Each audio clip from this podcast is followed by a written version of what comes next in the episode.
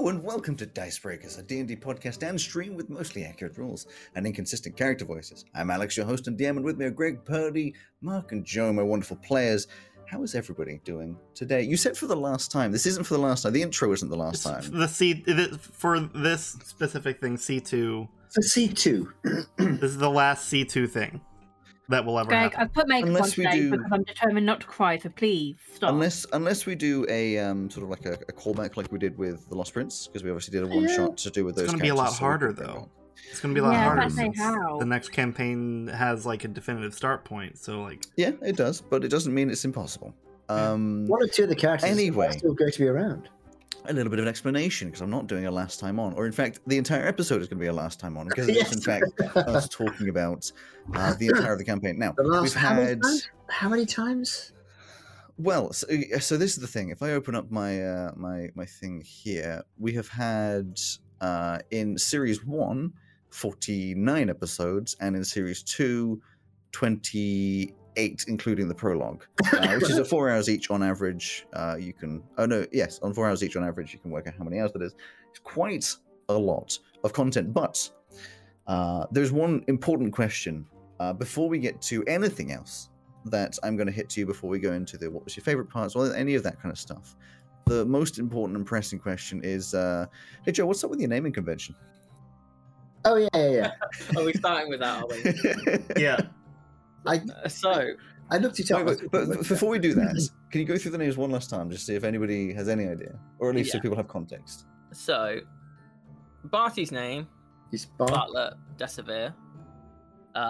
His mother and father are tailors. His father is Gifford and his mother is Pharrell. And he has a younger sister who is younger by 5 years called Corella.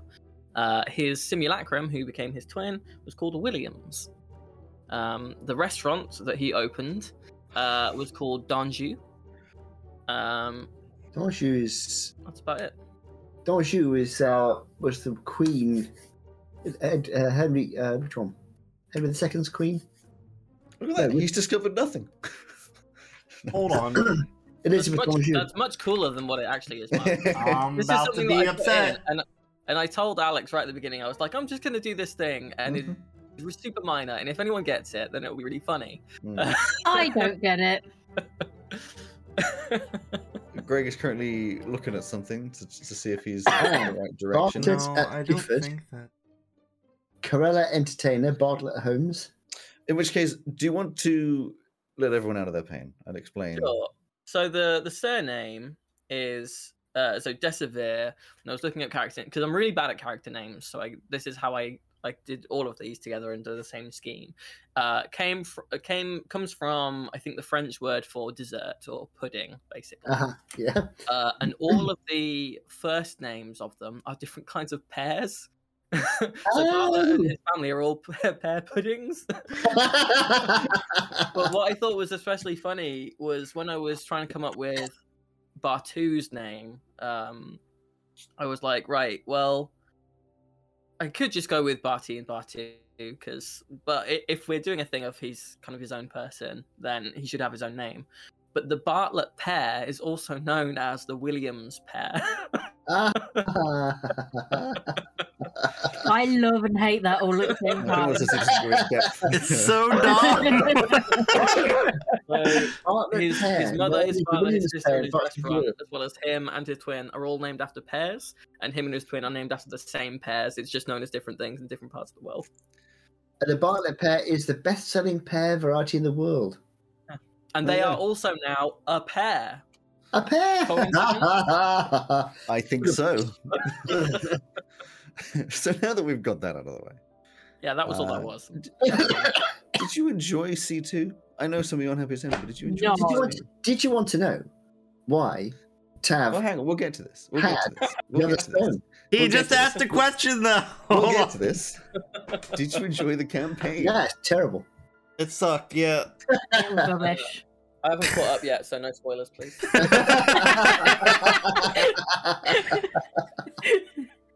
I've wasted 200-something hours of my life. Hey, I said it sucked, yeah. So I enjoyed it. No, I absolutely loved it. It was brilliant. Yeah. It's amazing to think how long it's been going on for. Year and a half. Mm-hmm. Yeah, it's a long, long, long time since we had that first meeting. It's weird. It feels like it's been a long time, but at the same time, it doesn't. Yeah, exactly. Well, it doesn't. And then you start thinking back to some of the stuff we've done. Yeah. You think, God, that was a long time ago. So the mediator. Yeah. My original notes on the mediator. Who remembers what the mediator looked like? Yeah, I got my notes literally right here. I have. Look like this. Yeah. 6 foot tall, green-eyed, grey-white hair. Yeah, that's it. I just have deep grey skin, white hair, shaved cut.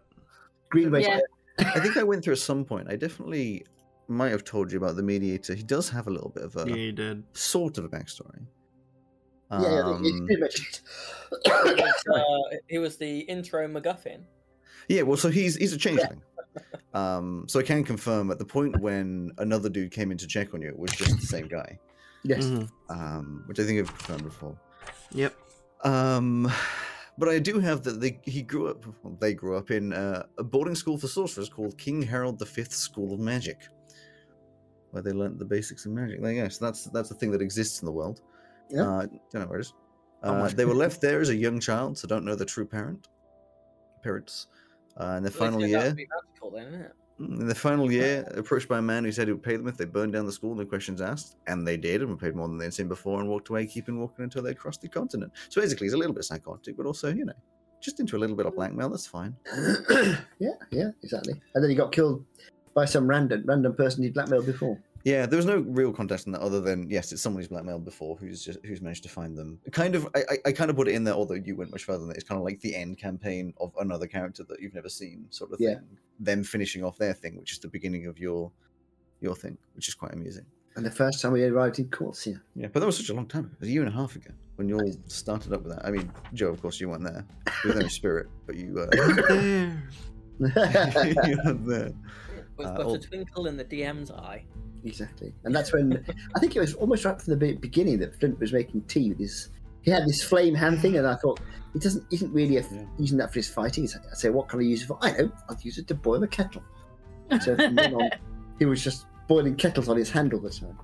So the stressed out Etch, the hot-headed, both literally and figuratively, I almost said Tav, God, Flint. Elsie, who was at that point probably more meek. I mean, I still remember. She was just chaotic as fuck back then. There was a link between Etch and plans. I remember plans. Lots and lots of plans. Yeah, she had a thing about plans. Which I think was my fault. I wouldn't be surprised. It was my fault, but it was exaggerated by the rest of y'all because it was like you were away, buddy. So I was like, oh, it's fine. She's in her room making a plan. I think you should have a plan anyway. But because exactly. But because he kept you in the room for days. Exactly, in game. So we were like, it's easier to just you know. Fuck is she playing? Away. I don't really think about the fact that she's been there for days making the plan, which then it called me like slightly psychotic, and then it sort of went from that. It's fine. But thing is, it was one of those themes that never completely went away because if you actually like think about it the whole time, there's always been that slight underline of everything's got to have a plan. Yeah, exactly. You think it through, sort it out. Yeah, exactly. But the tiger thing went away. The cat that's a tiger, that went away. Mm. Yeah, the cat was actually her tiger that she bought with Pebble. Made it all the way to level 20 thinking that cats are tigers. I'm pretty sure Elsie had a psychotic break at the beginning of the cat. Oh, I think she did. You know. I generally think she did. Just lost it. A little bit there. Yeah. Oh, she wasn't actually stable at all at the beginning. I mean, neither at the end, but definitely at the beginning. Yeah. And then Unit, of course. And then murdered her father. Unit, I mean, obviously I won't bring it up too much without Simon here, wherever they are, but Unit was an interesting one, for sure. Yeah. Emotionless, discovering the world, saving his own people. I've never come across a formicid before. Well, formicids aren't a standard D&D thing. They are homebrew. Pathfinder? They're homebrew for D&D. They're not like a new concept at all. They aren't in like 5e's rule set. I think they're an enemy. Actually. They might be being added this year from an Earth Arcana that was playtested. Yeah, because we're just that popular that we introduced the idea. Yeah, exactly. I think under the name like the Thri-kreen or the Thri-kreen or something, where basically you are an insect person. Mm. Yeah, that's interesting. So, are there any points of the campaign that stick into your mind in particular? Oh, many, many. Ripping a doctor to pieces and putting him in a bag. Yeah. Springs to mind. Special moment. Again, Joe, you went there. This is when Elsie was a werewolf. Early on, yeah. I have a question about that because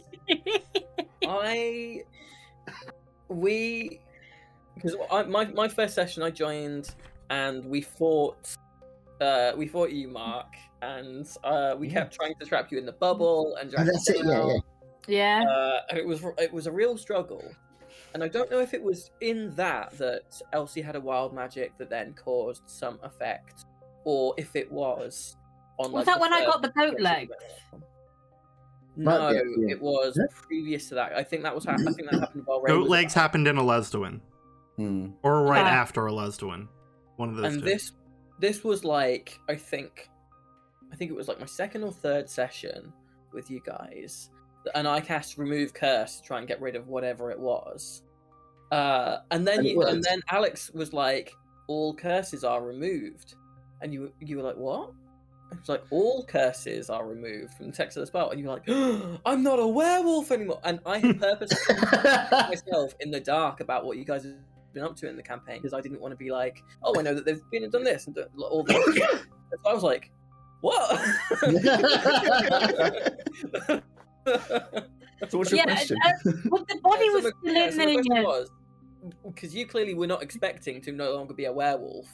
Yeah. Just out of the blue. So what was your experience on the other end of that? It was kind of like, I was just starting to get used to like having the fact that she was a werewolf. Because like when it first happened, I got the message because I was away. And Alex sent me the message saying, hey, look,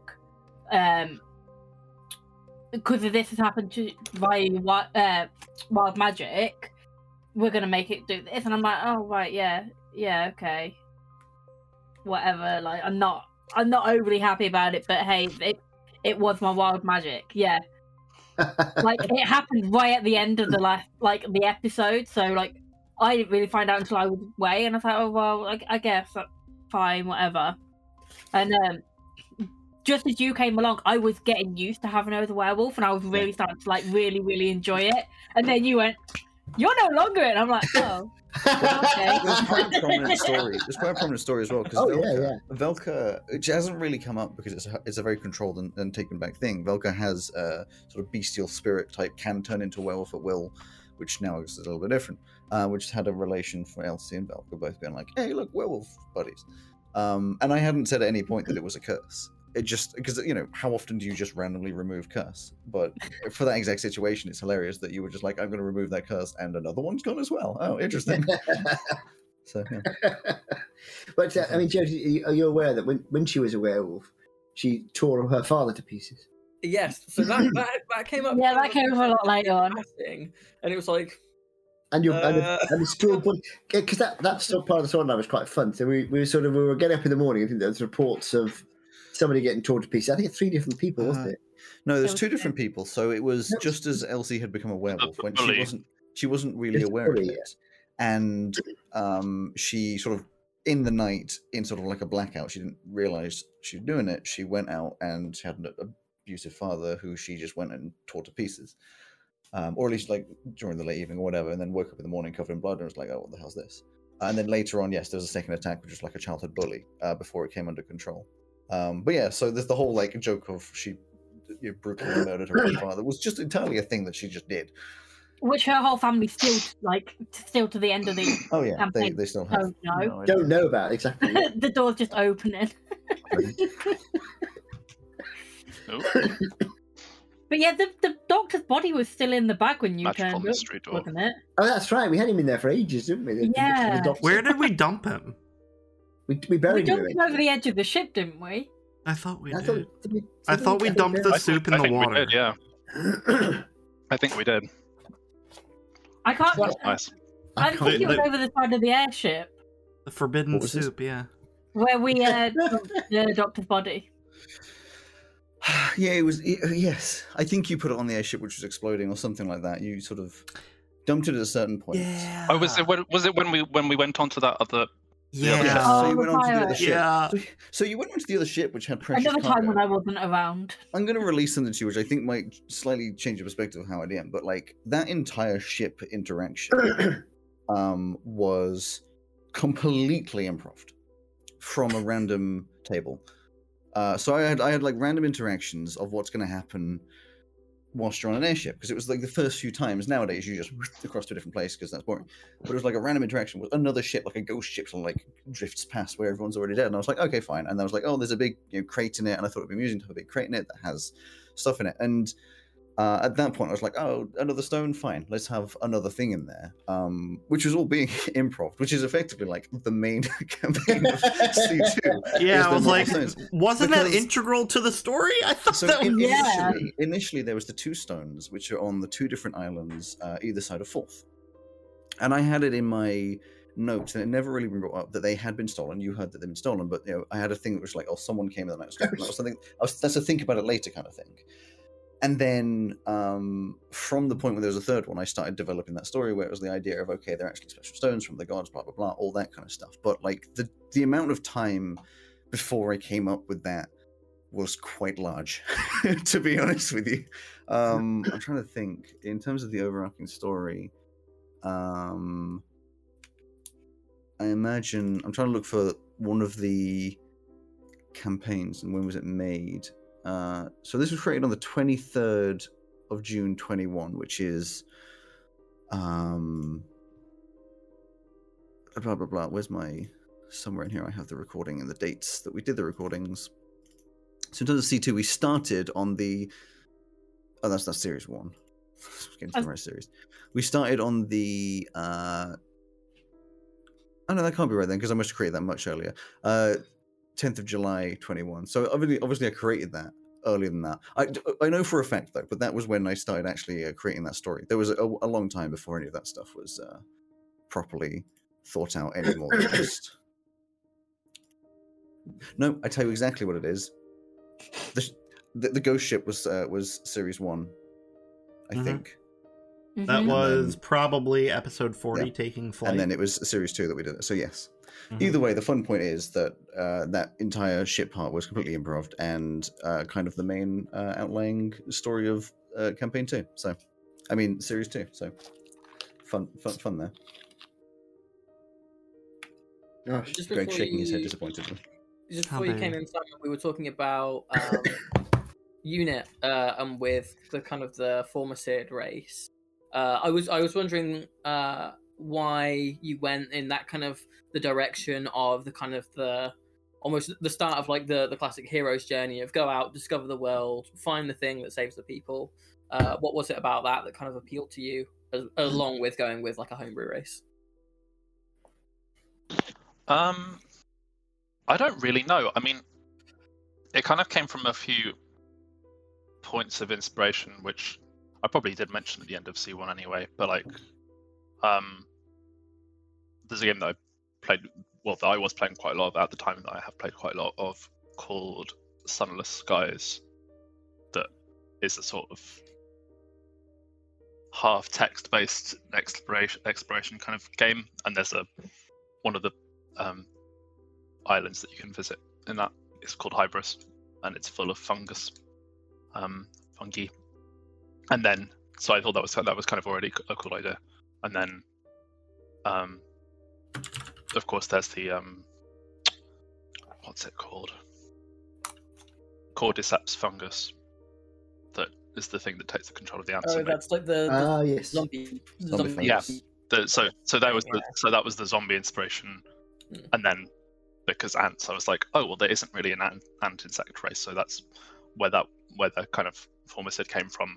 And then just based on that and based on the location that it was kind of, I think Alex had basically said, here are the places where I haven't decided where things are yet, of which one was very far to the south.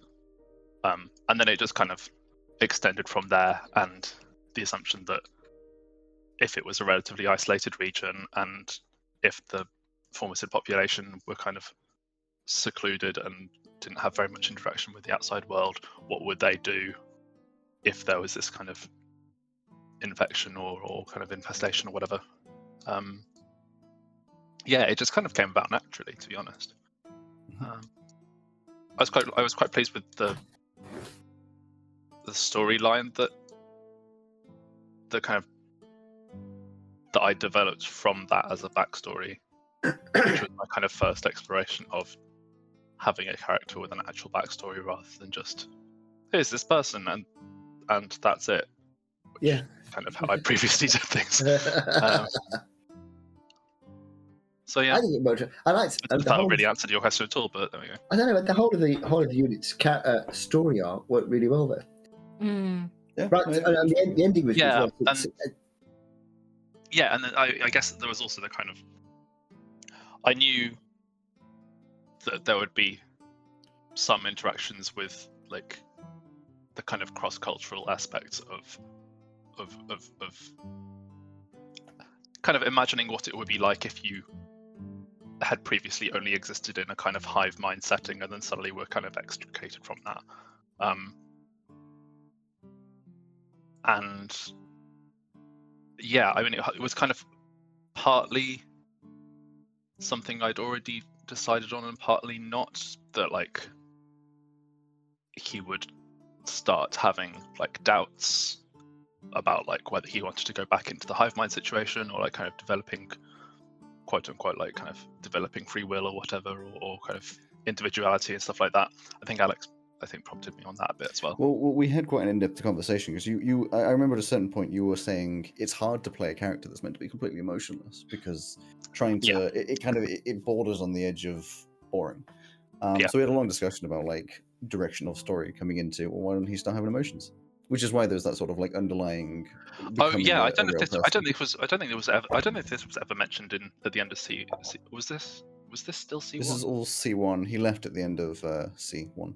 Yeah, there was an episode. It never really persisted because basically it was just really difficult to keep remembering to do and kind of emotionally taxing. But Alex kind of DM'd me at some point and said like he's developed telepathy.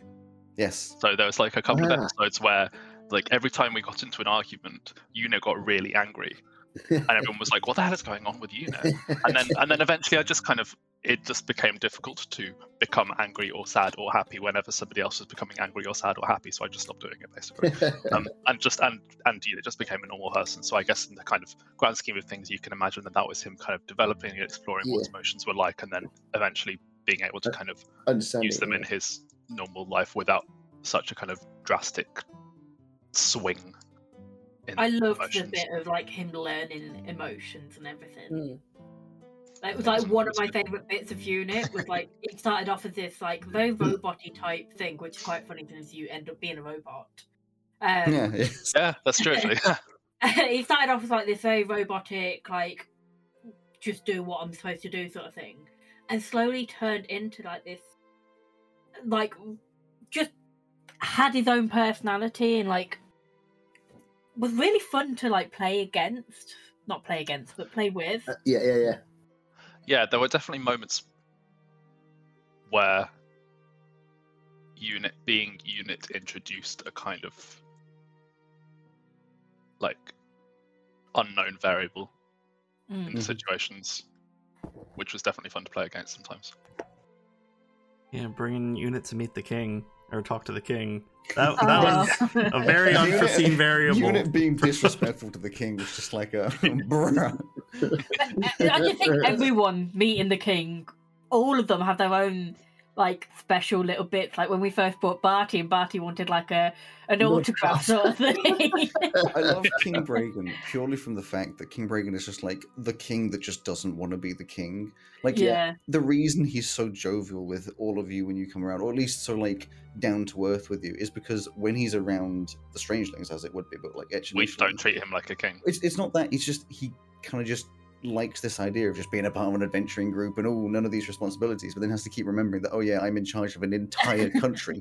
I have the lives of so many people under my charge, and that's why he's always just like so forgiving to all of your bullshit. Yeah, I also given it some bullshit. I mean, patient, he was a really patient king, a very patient guy. Exactly. It's funny. It leads me to another question that I had, if that's okay. Mm. No, how dare you? Absolutely. And it was on that trip that you just mentioned, Purdy, about when we went to go see the king, and it was Barty's first time going.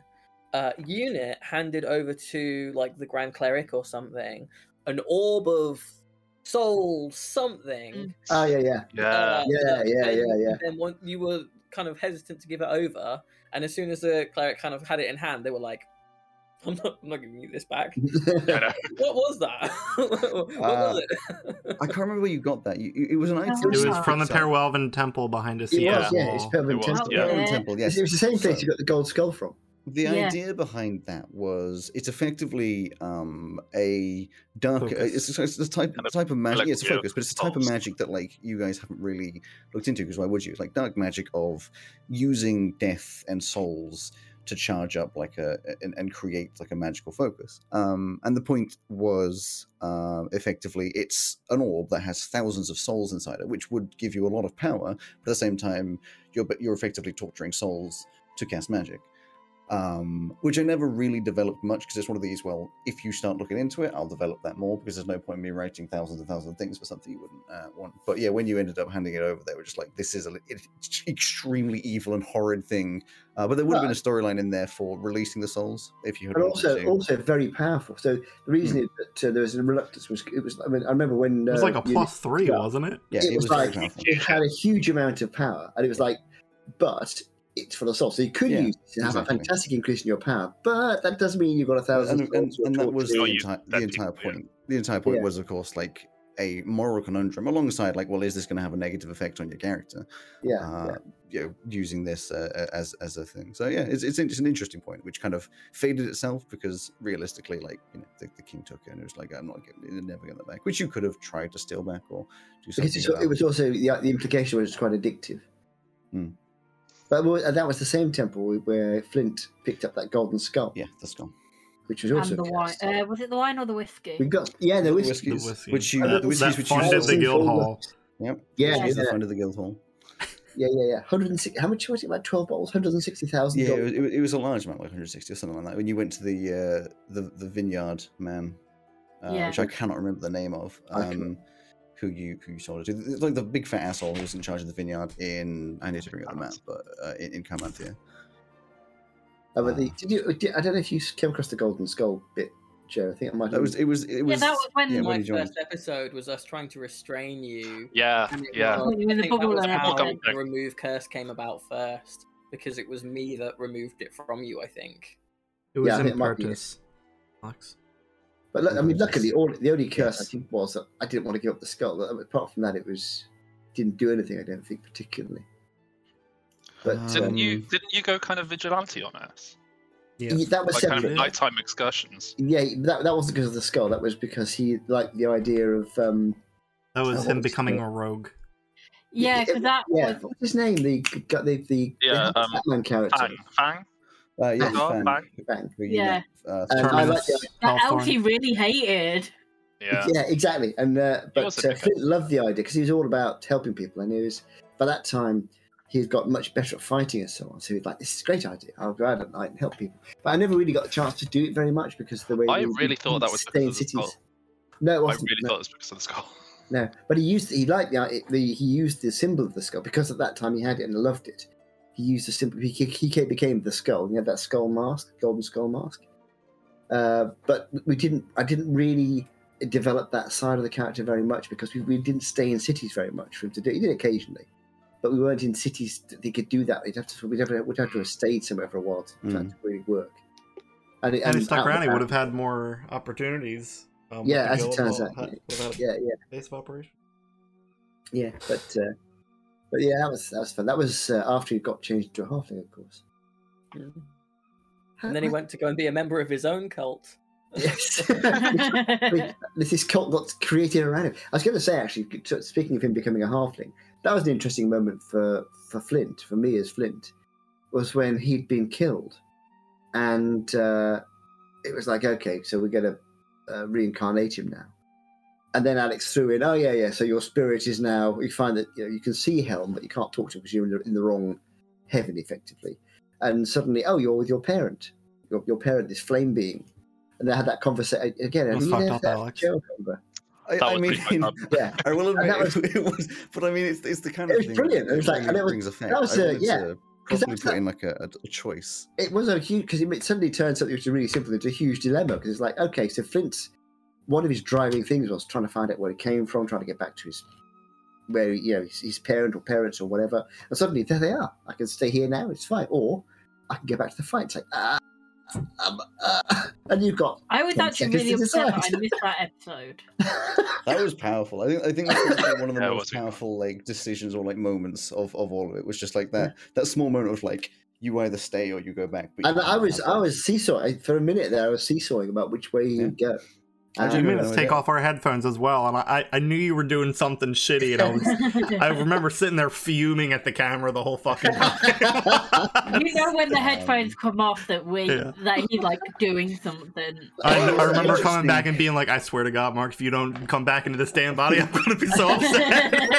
I was close. It was very close for moments. It really pushes the line, doesn't it? A willing soul to be brought back. It's like, well, are you willing? That's a genuine question. But interestingly, we did have a character prepared in case, which kind of was Tavor, wasn't it? It was more of like a hunter rogue type rather than the sort of militia style Tav, which it developed a lot from there. But it was an ASMR, and that was it was in the wings. He was sort of but he wasn't really ready. I wasn't really ready for it yet. I wasn't expecting it to come back at that point, and it was like and then of course because the idea was he's your parent finally. And they're saying, but I'm not going to, because of the way we exist, I'm not going to exist for that long. So, well, no, it was more, because of the way we exist, I don't know how long I'll exist for. It could be tomorrow that I flame out. It could be 30 years, who knows? So if you leave now, that's fine, but, you know, I may not be here when you come back. It's like, So that was a really interesting moment.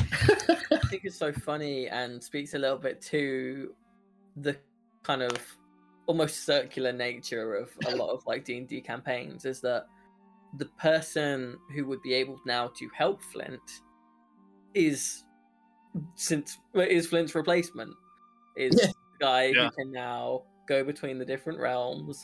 Well, he can't go between. He can only go between the Empire and the Zone, but there is obviously more help. Yeah.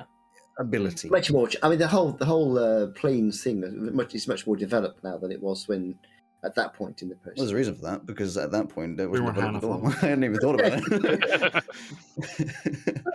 Well, the whole thing about the empty plane and so on is a clever idea, and that developed really well into a sort of basis of the whole thing. Really, we kind of forced you to develop that, didn't we? Because we kept looking into it. Yeah, well, yeah. This is the thing. I love it when that happens, though. As much as it puts a little more strain on my ability, like you really focused in on it. I was like, right, so that's what we're developing, and it does mean that every now and again there's some inconsistencies across, like, you know, 270 hours of campaign. But like, I'd rather that and be having a good time. You know, then be like, oh no, that can't happen because of this. Your fun is not allowed because of one sentence I said, 600 hours ago. I know sometimes I get a little particular on things, but that's just how my brain is. But in that case, I brought up Zegith Bolin at some point. It'll be in here somewhere. It was just like the creator of a book. The library. I was about to say, the first time you mentioned him, he's barely even mentioned in my notes. Yeah, like Elsie. I feel like it was Lord that mentioned him, maybe. I think there was a reference, like lightly, to a book, which was because you were looking into the planes. You're like, I want to find. This was for Flint. First mentioned on December 12th, 2020.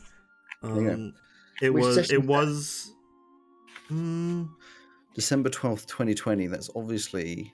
I think it was Lord's Place. It was either Lord's Place or the library in Corsia. That mentioned him. You said December 12th. Yep, December 12th, 2020.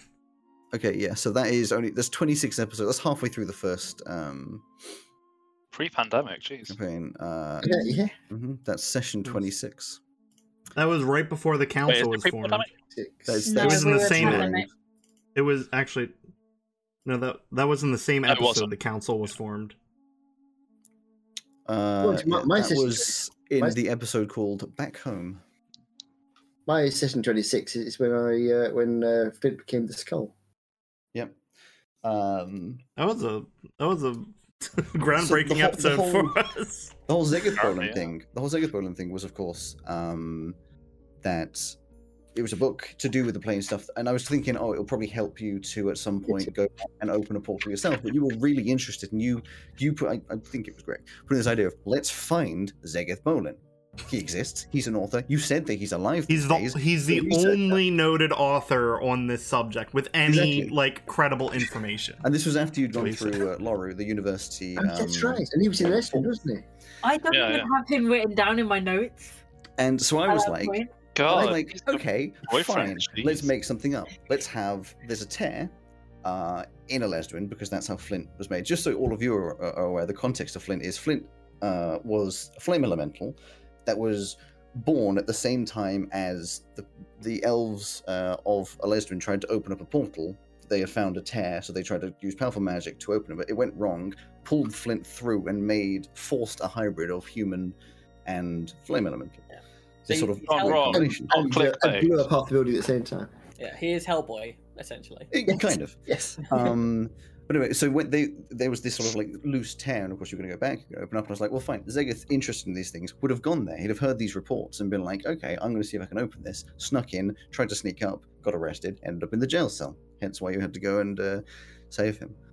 No surprise at how he But even at that point, I had no clue what Zegith was going to become. I was like, it's just some nerdy shithead who's just like, I know about planes. And you'd ask him questions, that'd be fine. But he kind of stuck around a bit. I like planes. And then there was there's another tear in the Macorus that you guys were going to go to. Of course, he'd come along and he'd be really, I'm not used to this and stuff. And the decision for him to go into the portal and then come back as jacked happened whilst the decision was being made as to who's going to go into the portal. So the whole he was there for 3 days thing, completely off the cuff. I was just like, yeah, fine, whatever. He's in there for 3 days. It happens to be 3 years. He comes back and he's riding the back of a dragon. That'll be fun. Holding back trauma of being alone for 3 years or 2.5 years. Bless him. Poor Rock, sick. Alex, I must know, and you'll probably say yes to this now just because it's convenient. In Etch's, I can't remember if it's in Etch's backstory or in one of the notes that you had in Etch piecing together his backstory. At some point, his father had opened a portal in that cave underneath the castle, and they saw a giant creature heading towards the portal. Nightwalker? To be honest, nothing. No idea. But to be contextually rounding, it would make sense. I think I imagine more it to be like a devil or something from a different world that is huge but never managed to make it through. And I think if you had explored that and tried to reopen it, I would have pushed that more. It was unlikely you're going to, but there was never any specific relation back to anything else in the campaign.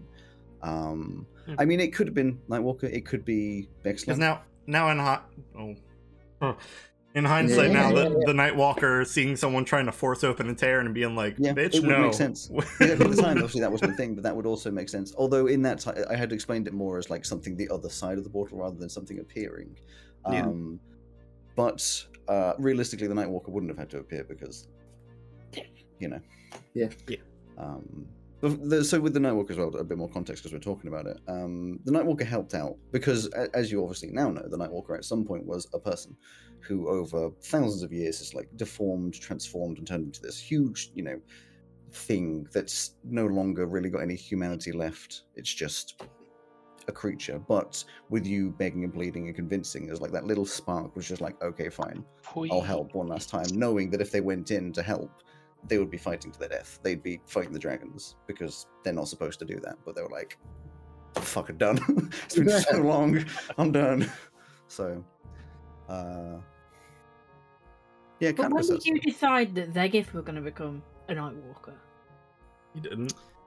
Not the point. It was one. I can't remember. There was just a certain point when it's likely that one of you had made an off-the-cuff remark. You'd be surprised how much of it is I don't necessarily go, I'll take that exact idea, but you say things and I'm that sparks a thing in my brain to be that would be a really cool path. I'm justified. No, not the stupid jokes that interrupt people's conversation. I don't know what you're talking about. But I've got a certain point. I've got the dad jokes open over here just in case. The whole Zegith being the Nightwalker thing really had come into my brain properly, and I was going to introduce it, but then I can't remember what it was. One of you did something that kind of pushed it a little bit further forwards. Like you said something or did something, or obviously I did the whole old friend from Schnell side of things, but I can't remember what it was that sort of it just naturally sort of appeared, and I was like, okay, yeah, I can bring that into the forefront. We were given a sudden choice of somebody has to go, only one person can go with him. Oh no, I'm talking much later when it was decided that with him going with the Nightwalker. If Elsie had forced it, Elsie would have been the one to go, and I'm sure things would be completely different. Because who knows, at that point the branching trees would change. Gotta make Elsie buff. The thing is, I'm not sure if I would have done that, because then it would have forced Purdy to play a character who's had 3 years of loneliness and not actually having an opportunity to RP that. Just like, oh hey, now you have to have this as a part of your character. Like, fuck. Elsie comes back as an East Germany Olympic weightlifter, a sorcerer barbarian. Elsie would not have survived if she had to do 3 years on her own. No, probably not. Yeah. I wonder, with you guys, did you have a plan for the ending if we had not been able to get Zegith back through Hesag? Because Alex sent me a message, I'm sure he sent one to you guys, being like, oh, what kind of sunsetting are you planning for your character, that kind of thing.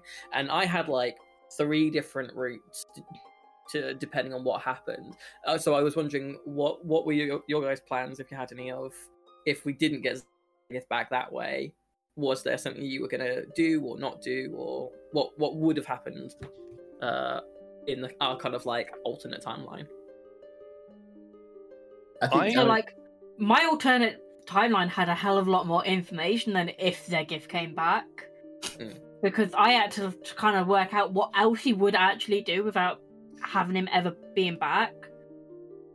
And like Alex sent me the message of like, can you let me know like what would happen if he came back and what would happen like if he didn't. I'm like, I actually don't know what would happen if he did come back, because I'd got so used to that point that he wasn't around anymore, and that we were ending the campaign and that she was going to end it without him. But I had this massive like thing for like what I wanted her to do when like that he's not around, and then like hardly anything for when he like if he was around. And I was kind of like, I actually don't know what she would do if he was around. Or like Infinite is like the end of a Marvel Endgame.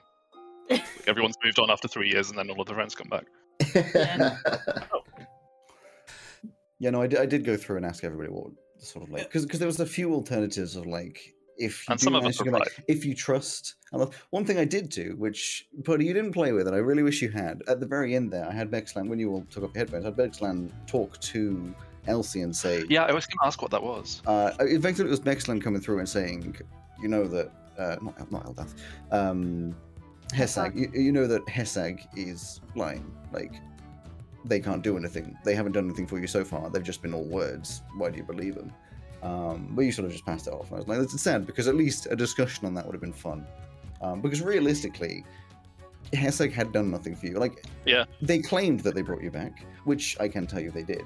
But like, to your perspectives, they claimed they brought you back. They claim they can help you out, and they claim that, you know, it's all going to be fine. But there's been no proof this entire time. It's all. That was why Felix was so resistant and a comfort feeling to returning. This is the thing, like.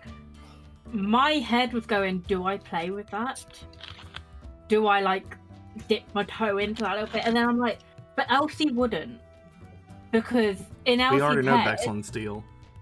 Yeah, like, in Elsie's head, Hesag has brought her back to life. She comes in and talks to her every now and then, makes her feel comfortable, and all Bexlan's done is just basically fucked her over. Good to know for the future that all I have to do to manipulate your characters is say the phrase, you feel comfortable in their presence. Yeah, Elsie would die first in a horror movie, no questions asked. It was more so Bexlan has actively worked against us the entire time and started a world war. So why even humor him? I wasn't expecting you to be like, hey, we should do the Bexlan thing, but I was expecting you to be like, maybe we shouldn't trust Hesag. Like, not switch sides, just don't trust either. But we didn't have any other option, really. Exactly. Yeah, and Elsie's head, nothing I don't think was ever going to stop her believing that Hesag would do this for her. Yeah, but exactly. At the same time, I didn't want it to be like everyone put their headphone back on and like nothing is said about it. So that's why I just had to go, yeah, not going to happen, and walk off. Some fun moments. I think I discussed this a little bit at the end of C1, but like, I wouldn't say it was like uncomfortable, but I was really like, I had questions about the whole like resurrection thing. In maybe it's in this world, maybe it's in D&D more generally, but it's just like, maybe when people die, we could just let them pass on and not bring them back every time. There is a genuine truth for that. Well, this is why, of course, it comes to a willing soul. Like, you cannot resurrect a soul that doesn't want to be. Because obviously with Felix's background as well, kind of unwillingly resurrected, he was more than happy for Zegith. Zegith is dead now. He's not coming back because that's not what souls normally do. He didn't express any particular desire to come back. Let's just leave him there. It's one of those funny warped perspectives for characters, of course, being like level 15 and above, or like really powerful adventurers. You have this option for, we have money, we can buy diamonds, we can bring people back. The average person, someone dies, they die. Yeah. There's nothing they're doing about that. They can't afford to get someone to bring her back. That's never happening. Whereas for you, it was like, yeah, we'll just bring another one back. Because at the point, it's necessary. You need these people to be back. I thought at some point. I don't think we're going to be getting better as we have been. What do you say? Starting at level 1 again, I don't think our character will be getting better as we have been. Yeah. Not in the same way. I thought that you were at some point going to introduce a kind of tax on resurrection like you had with teleporting. Tax. So I've already done it to one of you now. Kind of like greenhouse gases pollution-esque. I just love how that, like, the fact that we did keep bringing people back, it basically became the underlying thing for Strangelings, and that's where We Get Better came from. Yeah. And I absolutely love that. Like, one of my favourite things about it all is just the Strangelings. We Get Better because... I like we were just acknowledging plot armour, basically. It's not plot armour, that's the thing, because like you're at a point where you could bring people back, but if you run out of diamonds, or if they've been unwilling, or like the situation had presented itself like... the bodies had been eviscerated and stuff. Like, it's not plot armor. I didn't throw that at you, but it was possible. No, but it's more armor than other characters. I understand what you mean, because it's like with what you said, Alex. It's that kind of warped perspective of, you know, we have the power to do this and we can do it, and so. Aside, that was introducing the fact that like whoever held the title of Nightwalker could not be brought back, changed the stakes very much, in that we were considering just not taking Zegith places, who we knew was able to dish out crapload damage and was very good in a fight, and also was like a big source of information for us, and it massively changed the stakes. Yeah, you're right on that. Actually, it's also part of why. I don't know if you guys remember this. The questions that I think it was Greg. I think you asked me this when we were doing the kind of the truth or dare thing before the Kraken fight, because this is part of what I was rewatching. You asked, "Does Barty resent you guys?" And I'd said about yes, because he's become a lot more callous since kind of meeting you guys. I think part of that came from the kind of the anxiety over being the one responsible for keeping you alive / bringing you back to life. But also, if you think about not even just if you can do that, if you're just in a group where that just happens and you can be like, okay, you die and you come back to life. It is that whole thing of like playing God a little bit. And life, the value of a life would just diminish to 300 diamonds or 1,000 diamonds. Because it's kind of replaceable. Yeah, it is. It's putting a price on one's life, which is this really weird thing. And then there's the choice of like not saving everyone. Like you save the Strangelings, but if like some random person had died in front of you, just let them stay dead. Do you have where do you get the choice to bring them back instead of your friends? That was why I tried to use regenerate anytime I could, because even though it's a 7th level spell, and you want to get one of those a day, it doesn't cost anything. All you need is your like magical focus, and you can, you know, restore basically anything that isn't fatal, because it is just that weird kind of it that is super good healing. It's not, you know, bringing someone back from the dead. Yeah. But out of all of this, Barty still offered to like bring Elsie's dad back from the dead after she'd ripped him apart. Yes. Yeah, I still remember that. Like, my Barty just went, do you want me to bring him back to life? And I'm kind of like, no, Elsie killed him for a reason. I think they offered to bring back Dugnak as well, didn't they? Yeah. It's like, no, he died a natural death. He was happy. Just let him. Only because I was kind of thinking it out loud that I think I made the offer rather than just going and doing it. And I would have just turned up with him had he kind of been the willing soul. I would have just turned up with him and be like, hey, I got your present. Yeah, I think... Okay, the dad I killed. Nobody knows I killed him with the Strangelings. I think with the granddad as well, I think that it would have been, you could bring back someone who died from old age, but they probably wouldn't survive very long at all because they're still dying of old age. Mm. Like, it's not like you've cured a disease that they had. It's just their time has come, you know, like they can't really just bring that back forever. Out of interest, with the, I can't remember the spell, is the one that Unit used on Flint to bring him back as a different race. Reincarnation. Reincarnation. Does that also reset the age, or would you reincarnate as like a reincarnation does. Reincarnation would be like a reset of age, yes. Yeah. But it is, of course, a completely new body. That's why the mind is the same, but the body's completely. Is it? Does the person choose the age of the body that they read? It's all random. No, it's all randomized. It's completely random. Yeah. I don't think the age. God, wouldn't that suck if you died as like you died at like age 18 as a half elf, and then you are reincarnated as a 95-year-old grandpa human?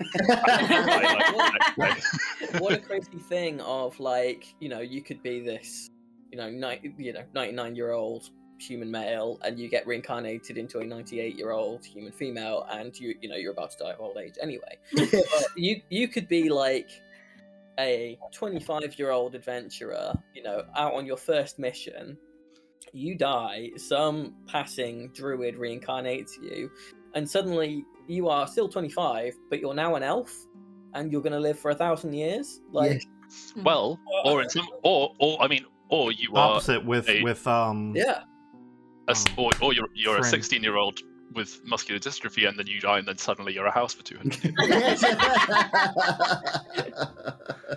Which is incidentally based off a webcomic that I read. Is it? Oh, right. Yeah. Oh, wow. I got to it. I've always wondered how you created your characters.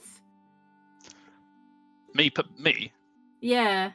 Some of them are based off books or webcomics or games that I've read. Some of them just kind of you'll see three character isn't based on any.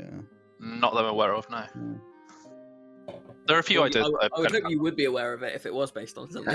I mean, no, well, sometimes you think of a really cool idea and you're like, oh, that would be really cool, and then you like, and then you see something in the next day, and you're like, oh yeah, I remember that. Oh, actually, the number of times I point out to Alex the stuff that lines up with other campaigns or shows. It's like, yeah, I've never seen that. How did I do that? Thing. And it's like, but Alex is so far behind. It's not gonna matter. Just good ideas overlap.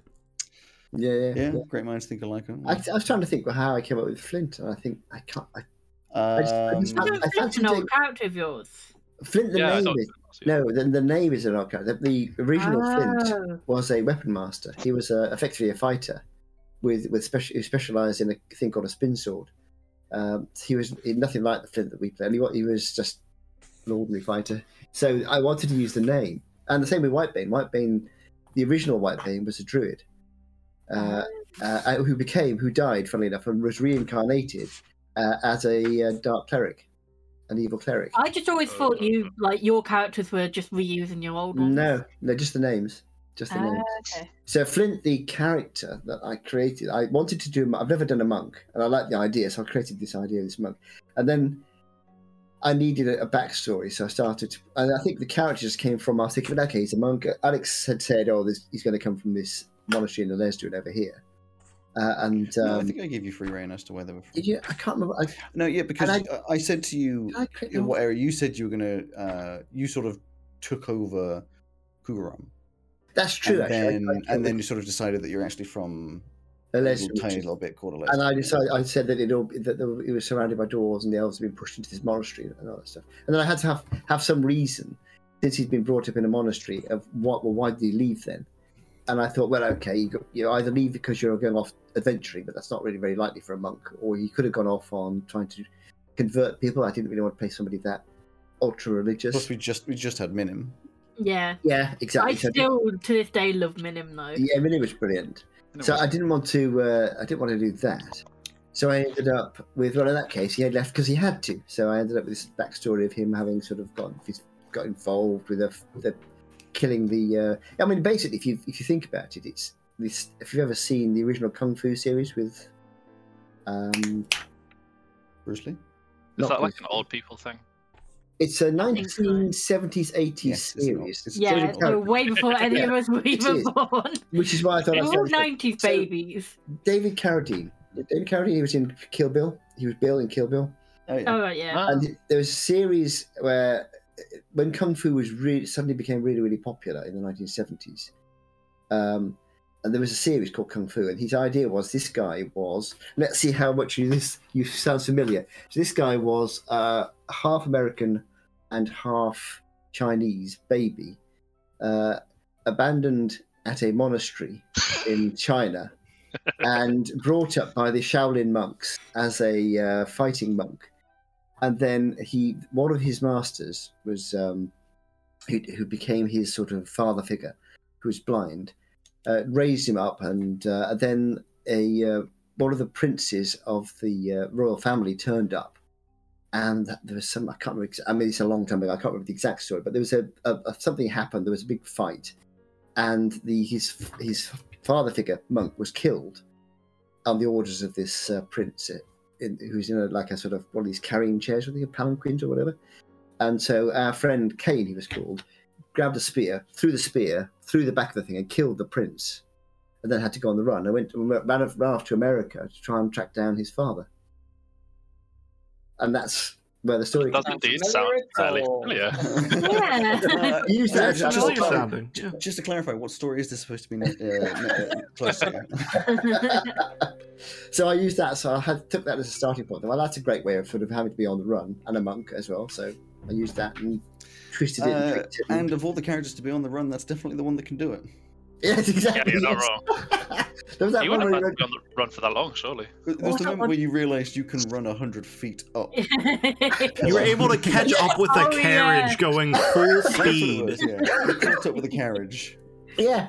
But I remember you doing the vertical run up pillow or something as well. I think that was the moment where I was like, "Oh fuck!" That. you had to exhaust this man because he was going too fast. Yes. I mean, I love the fact that in the fight situations, I was able to, like, I'll hit him, then I'll run right across the other side of the area. The worst thing is, Mark takes forever to take a round anyway, but then he always plays characters that have, like, 10 million different things to do in a round. Ah, dear.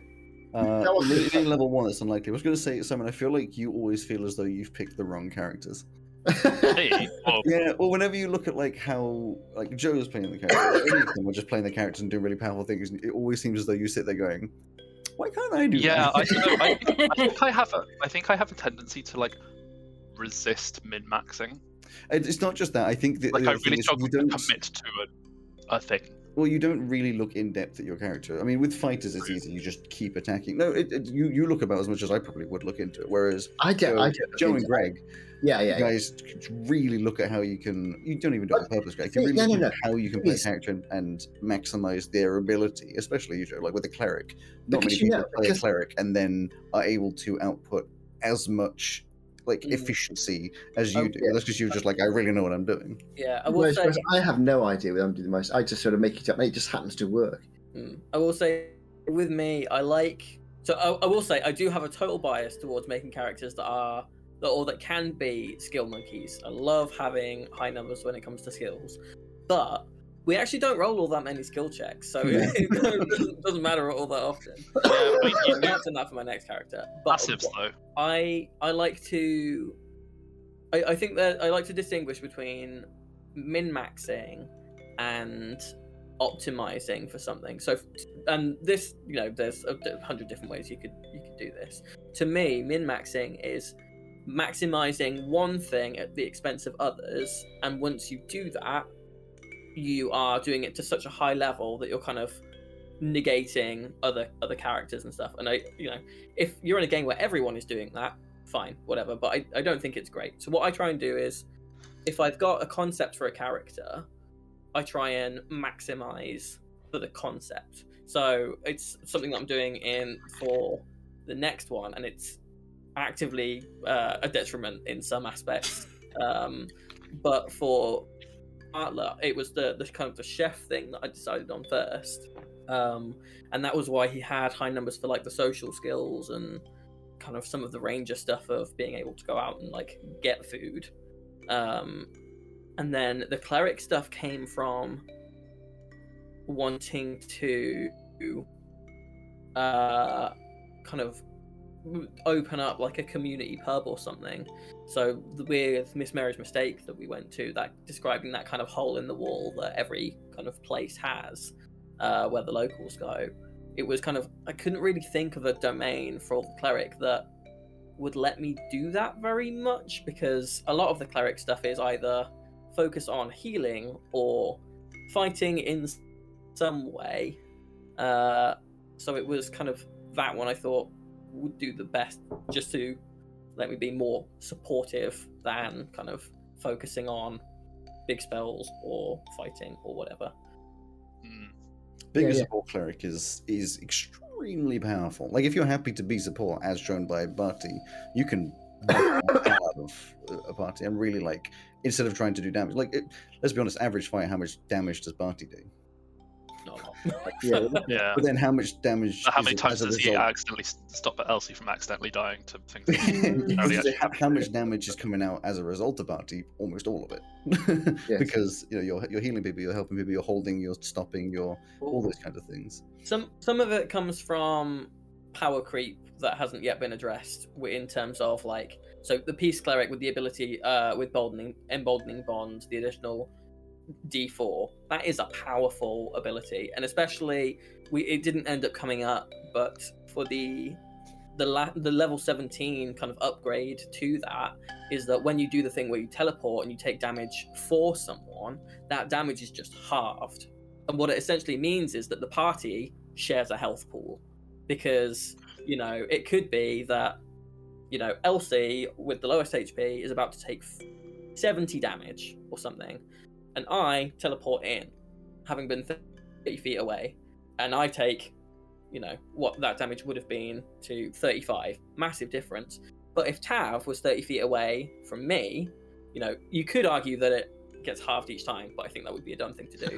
But, you know, 35 damage to Tav is nowhere near as impactful as it would be for me, which is nowhere impactful, like, as impactful as it would be for Elsie.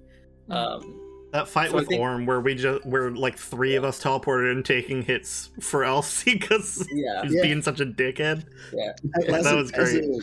Some of it comes from the tower creep, but I think that will be addressed in the kind of quote unquote 5.5 update. I mean, you say power creep, but also I don't know. It seems like there are specific subclasses in specific classes that are really like have the power creep, and then there are things like the like the gunslinger fighter, which is like a cool thing, and like at like mid level is quite powerful, but like there's no like massive like ability, game changing ability. You keep forgetting like the bullets are meant to be explosive, which does damage in a sort of AOE effect, and there's a few other things like your like special bullets. The problem is that we were always fighting at in close range. Within range of the explosive, like I couldn't use them because I would hurt my teammates. Yes, which is something I learned not to do from a unit, and that one time. You nearly killed Maya. Accidentally, yeah. I mean, right, so, like, when I built Whitebane, his attacking stuff was mostly area effect. And I never got to use, I mean, the fireball, the good old fireball. I never got to use it because whenever we were into a fighting situation, everybody all charged up to the enemies. And it's like... That was actually a problem with Una as well. That's what I struggled with Elsie at first. Was like, everyone all rushed in and Elsie was kind of like left out on the edge going, well, I can't go in because I can't do damage if I go in. Yeah, and if you try and do rage effect damage, it hits everybody. So, yeah. So it was very frustrating. So that's one reason I switched to a monk and then a fighter. Because those are much easier. You can actually just rush in and punch them. And the reason I went for the Echo now was just because it sounded like fun. I like the idea of having this Echo. Yeah, please more characters where you get more. Yeah, please. It's incredible. Honestly, can we put a cap on Mark's characters? I didn't do that. I think you need to play the Mischief player. No, Trickery player. So that you get your illusory duplicate. No! Yeah. Well, no, you don't need any more of that stuff. You need like the most simplest of like classes. Can you imagine the round length if you had made the simulacrum duplicate? Oh my god, duplicate. I did think about that because that would have meant. Honestly, at that point, I would have left because you checked when it was my guy. Or imagine a party. Imagine if he was a dual class Echo Knight and Monk. Oh no! Hey, now there's a good idea. Wow. We would have like a 4-hour episode, and we would all get to talk once, and then the rest of it has just been Mark doing stuff. It would be, hi, welcome to Dicebreakers D&D podcast. With my lovely streamers, Mark. No,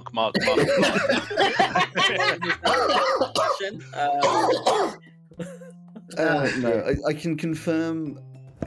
Not just because you're level 1, C3, he's not going to be taking a million years per round. No, it's good. I mean, I've enjoyed it, but I'm not going to do that again. He'll be taking a million rounds per minute instead. It took, I didn't realise quite, because I looked at, unlike Greg and Joe, who are much more into this stuff, I didn't really look that hard. I like the idea of ASMR, I sound like fun. I wanted a straight fighter kind of character. Went through all the subclasses and thought, that's really interesting. Echo, you do a little Echo thing. So I have a little translucent buddy and I can sort of switch places. That's quite fun. But it's actually incredibly powerful. And as the time went on, I didn't realise when I put the characters together, I didn't look that closely to realise he has like 2 or 3 attacks. And then once I've got and a fourth attack and a second. It's like a better version of the Mischief Cleric, because the Mischief Cleric can make a duplicate of themselves. But the duplicate is intangible. To be fair, though, you were playing a Mischief Cleric as a fighter. Which is always going to take you a step back. Because you never really did cleric stuff as minimum. You just kind of did that's true. Fighter stuff and some magic. More paladin, but either way. Minim was the fun part of Minim was the character rather than the paladin. But it was a Mischief Cleric as a rogue. Specifically, because it was Arcane Trickster was the I think we were all learning in campaign 1.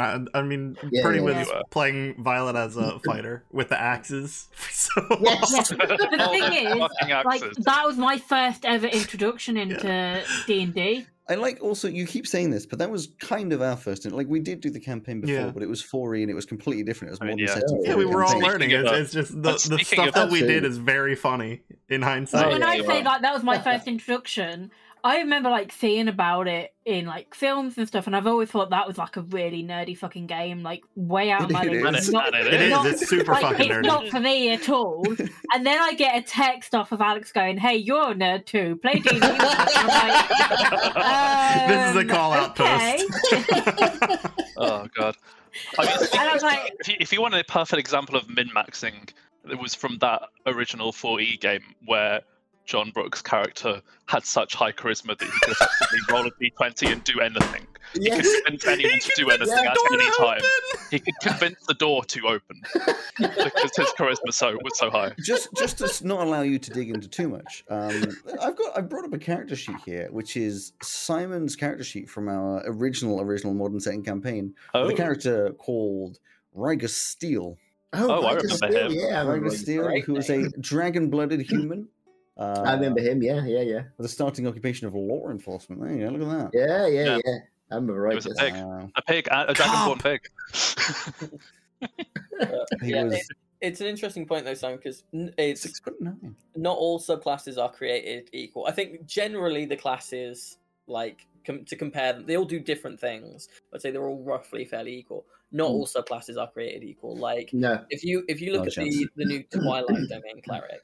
So I run a home game, and we started a new one recently, and I said to them, look, you play any published class, whatever, but if you want to play a Twilight cleric, come speak to me first, because we'll need to make some changes, because it's so fucking busted. I kind of wish that I had gone. I don't know. I think Gunslinger was like, it didn't really have as much progression in the like character abilities as I would have liked.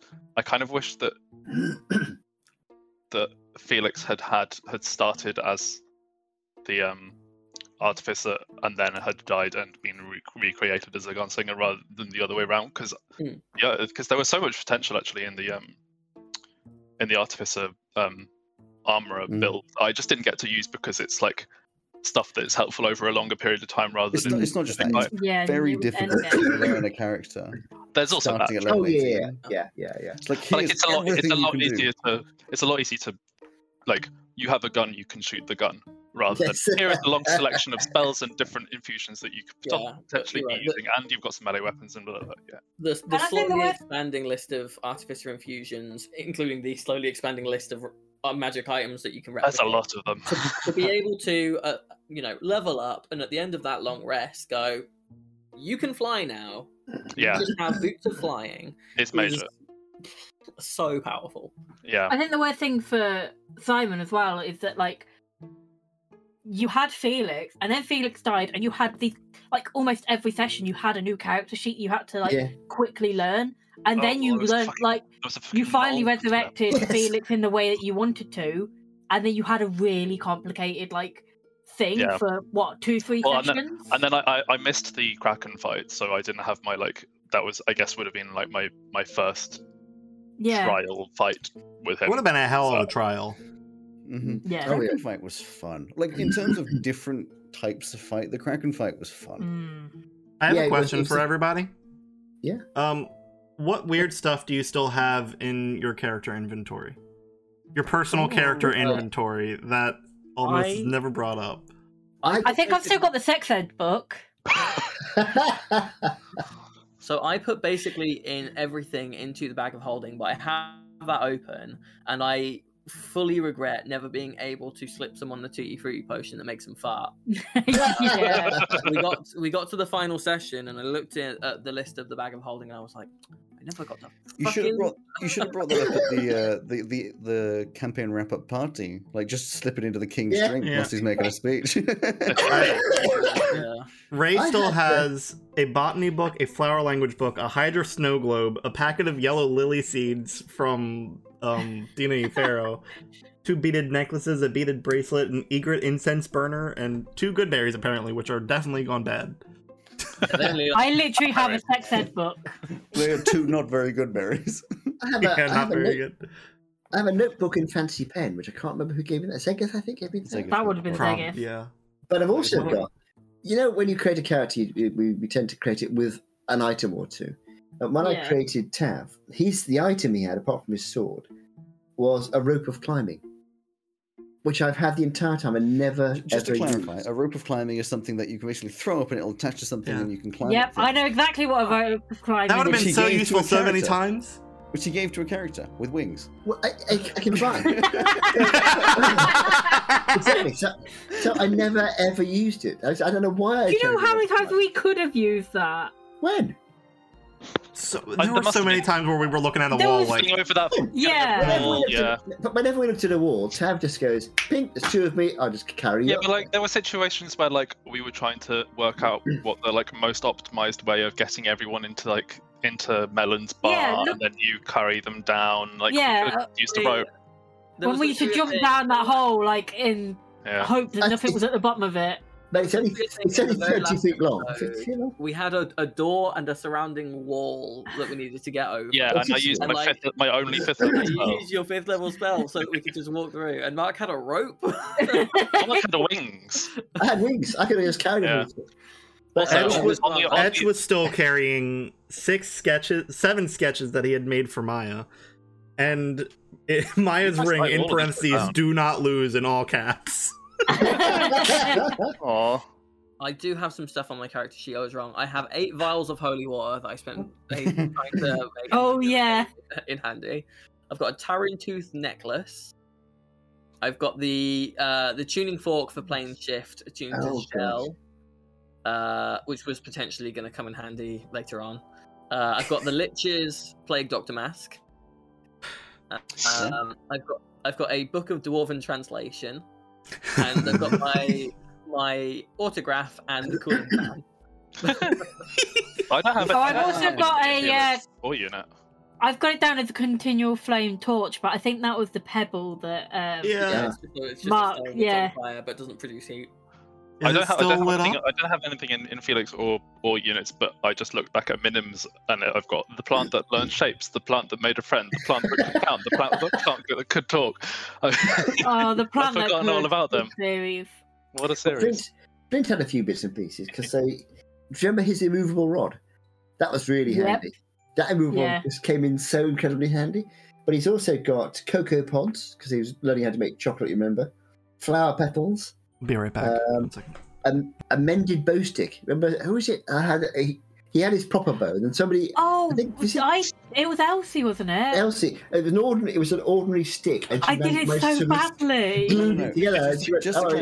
Just to clarify, you had your mended bow staff, which was given to you by Etch, I believe, who fixed your bow staff. But then your replacement bow staff, which was a very weak twig given to you by Elsie. The one I've got down as the mended bow staff is the one that Elsie gave me, which I get because the one I use is a quarter staff. No, I think that one snapped and she mended it. Yeah. I'm pretty sure someone else remembered it. I remember specifically someone mended your actual bow staff. Yeah. And you got another one. But you're right. Mended your actual bow staff. And you're right. But the mended one I've got down as a mended bow staff is the one that's not. If I try to hit it. Yeah, so Etch mended your proper one properly. Actually, and I've got. You'd also broke the other one, and Elsie went, well, I can do that too, and completely fucked it up. I'm sorry, you're right. I've got 2 of them. I've got 2 mended bow staffs. And the quarter staff I actually hit people with. And I've also got tea, lavender, and chamomile for Elsie. Elsie's favourite. Tea, rosemary, and chamomile, also for Elsie. And tea, violet, and lavender for calming Etch. Who's out here at the moment. I like to think it is canonical that now that the adventuring's all done, it's like a nightly thing for Elsie to make herself a cuppa, a cup of tea. Oh, hell yeah. Like, whenever she was, like, taken a break, but whenever they were at the guild or something, it would constantly be like, she'd go make herself a cup of tea, remember? A cup of tea. Yeah. God, I've forgotten. So something that Flint never used, because he became a rogue as well. He had a stealth of plus 15. He could be completely invisible, but we never really did anything which involved that. He just did lots of running around, smacking people in the face. But he was actually really good. The opportunity presented itself a lot. You guys just never really go with the stealth route. But I mean, when I say the opportunity, as a party, it existed. But as an individual, it didn't, because it'd be like, what should we do next? Kill! Hey, do you all... remember, and I should wait till Greg's back to say this, but do you remember that time that Flint just point blank brutally murdered via fire an innocent civilian? Yeah. Yeah. No, I didn't. Yep. Yes, you did. You did, because I've got it in my notes that Elsie was severely pissed off at me. In the crater of a null magic orb. Yeah. Which... you went to, and there was a person sitting there who was dying, and you blasted him with fire. And you just immolated him. I don't remember why now. I don't either. I don't think there was a reason. You just did it. It was like... I'm pretty sure you literally just did it. Yeah, you just annihilated them. I'm fairly sure we hadn't even interacted with him at all. You were just like, that person looks suspicious, burn. I can't... Yeah, probably. I can't remember that. I sort of vaguely remember it. That was one of 2 times that you, like... that Flint really pissed Elsie off, and the other time was when These bad guys are like this woman or something. There's a really good reason for that. I know there's a really good reason, but it's a really big... No. The real reason for it is that while Alex was describing the situation, I wasn't listening. I was talking to something else.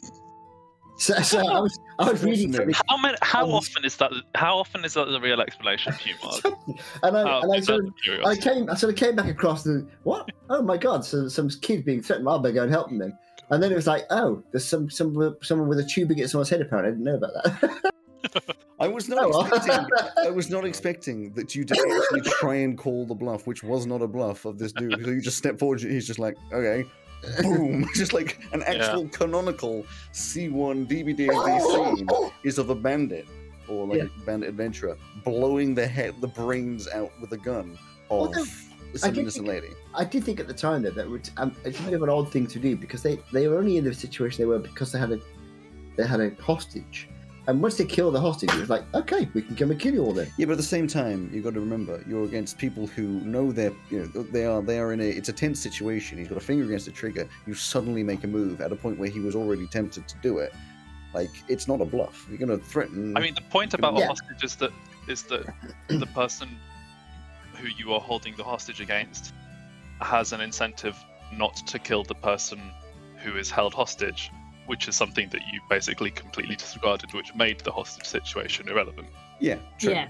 Like, it wasn't that it was a weird decision. It was that your decision was weird and in kind of... Not exactly, because it was almost like a kind of miscalculation on their part that you would care about the person. Exactly. But what Flintwood did was he went out to the child, went out to the bad guys. Yeah, but it's movement. Yeah, exactly, yeah. Yeah, and then traumatised the child as well. And then you immolated the remaining party member the enemy team. Can we just clarify? The child was traumatized by Elsie turning into a werewolf. Oh, that's right. Yeah, that's true. Yeah, that's true. But the last person, it was the sort of flaming hands on either. But somebody stopped him. I can't remember who it was now. Etch probably. No, I don't think so. It was Etch. No. Someone did stop, and I think it was Etch. Yes, somebody stopped him. Well, they didn't physically stop him. They said, "Don't do that." So he went, "Oh yeah," and then kicked back. Because remember, he sort of wandered off down the street and sort of went, and that's when he sort of. It was an interesting character development point actually, because he was like, "Okay, I've got to take control of this." He's been too, and I was doing it deliberately because I always had him as being a very impulsive kind of person. But that was like, okay, you can't be this impulsive and this powerful. This is too dangerous. I'm pretty sure it was. I have ADHD. I'm impulsive, but. Yeah, and as a story beat, it was an interesting point of like this last one who is begging forgiveness. You're just like face fire, you know, like I like you were burning hands, I believe, like grabbed on. I'm impulsive. I occasionally buy things on ASOS that I can't afford, but this is slightly different. In the case of Flint, it was like considered impulse. So for Flint, it was impulsive. For me, it was like, oh, this is a good place where Flint could do something impulsive. So to switch up a little bit, because there is a point I wanted to talk about, which will lead to another conversation. I was waiting for Greg to get back because I was wanted to be part of the conversation. The moment when Barty, you were drunk, and it's not the one that you were asking about, but we'll get to that, Greg. When Barty was extremely drunk and fell asleep and saw a weird outline of town. What the fuck's up with that? Oh yeah. When you thought you saw Tam trying to take Thunder over your bed and vanished. Well, that was when you went and spoke to. No. No, that was the first time. Situationally, it was Barty. You are really drunk and falling asleep, and this is when you were going to do your drunken talk to the gods, but you can't remember what you were going to do with that anyway. No, I'm like 80% sure I've sussed what it was. We'll get to that in a second. With Tav, you saw an outline of Tav, and of course I was expecting you all to be like, oh, there's someone pretending to be Tav. I can confirm for you, and I will let my dad explain in a second why this is the case. That was actually Tav's echo. I thought... No, it was actually Tav. It was actually Tav, sorry. I thought it was explained. Nope. It may have been lied about to you about. So you took the thing and then went off and did something and then brought it back. Oh, that's the other way around. That was Barty took it off Tav. Yeah, Barty's the one who went away. That was actually Tav sneaking into. That's when he took the stone, isn't it? No, it wasn't. No. What? He didn't get it. So it was Tav, and he was trying to get the stone. So he thought that Barty was drunk enough and he would be able... Bear in mind, he's wearing plate armour and he's appallingly bad at stealth. But even so, I thought Barty's fast asleep and I'm not going to move very much. So didn't think to take off the plate armour. So good heavens, no.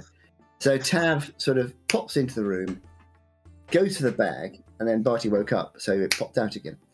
And then later on, when there was that situation where Tav ended up with the bag for a while, he at that point bought another bag of holding and took the lifestone out and put it into his own bag. So when you got it back again, it didn't have the lifestone in it anymore, but nobody knew that.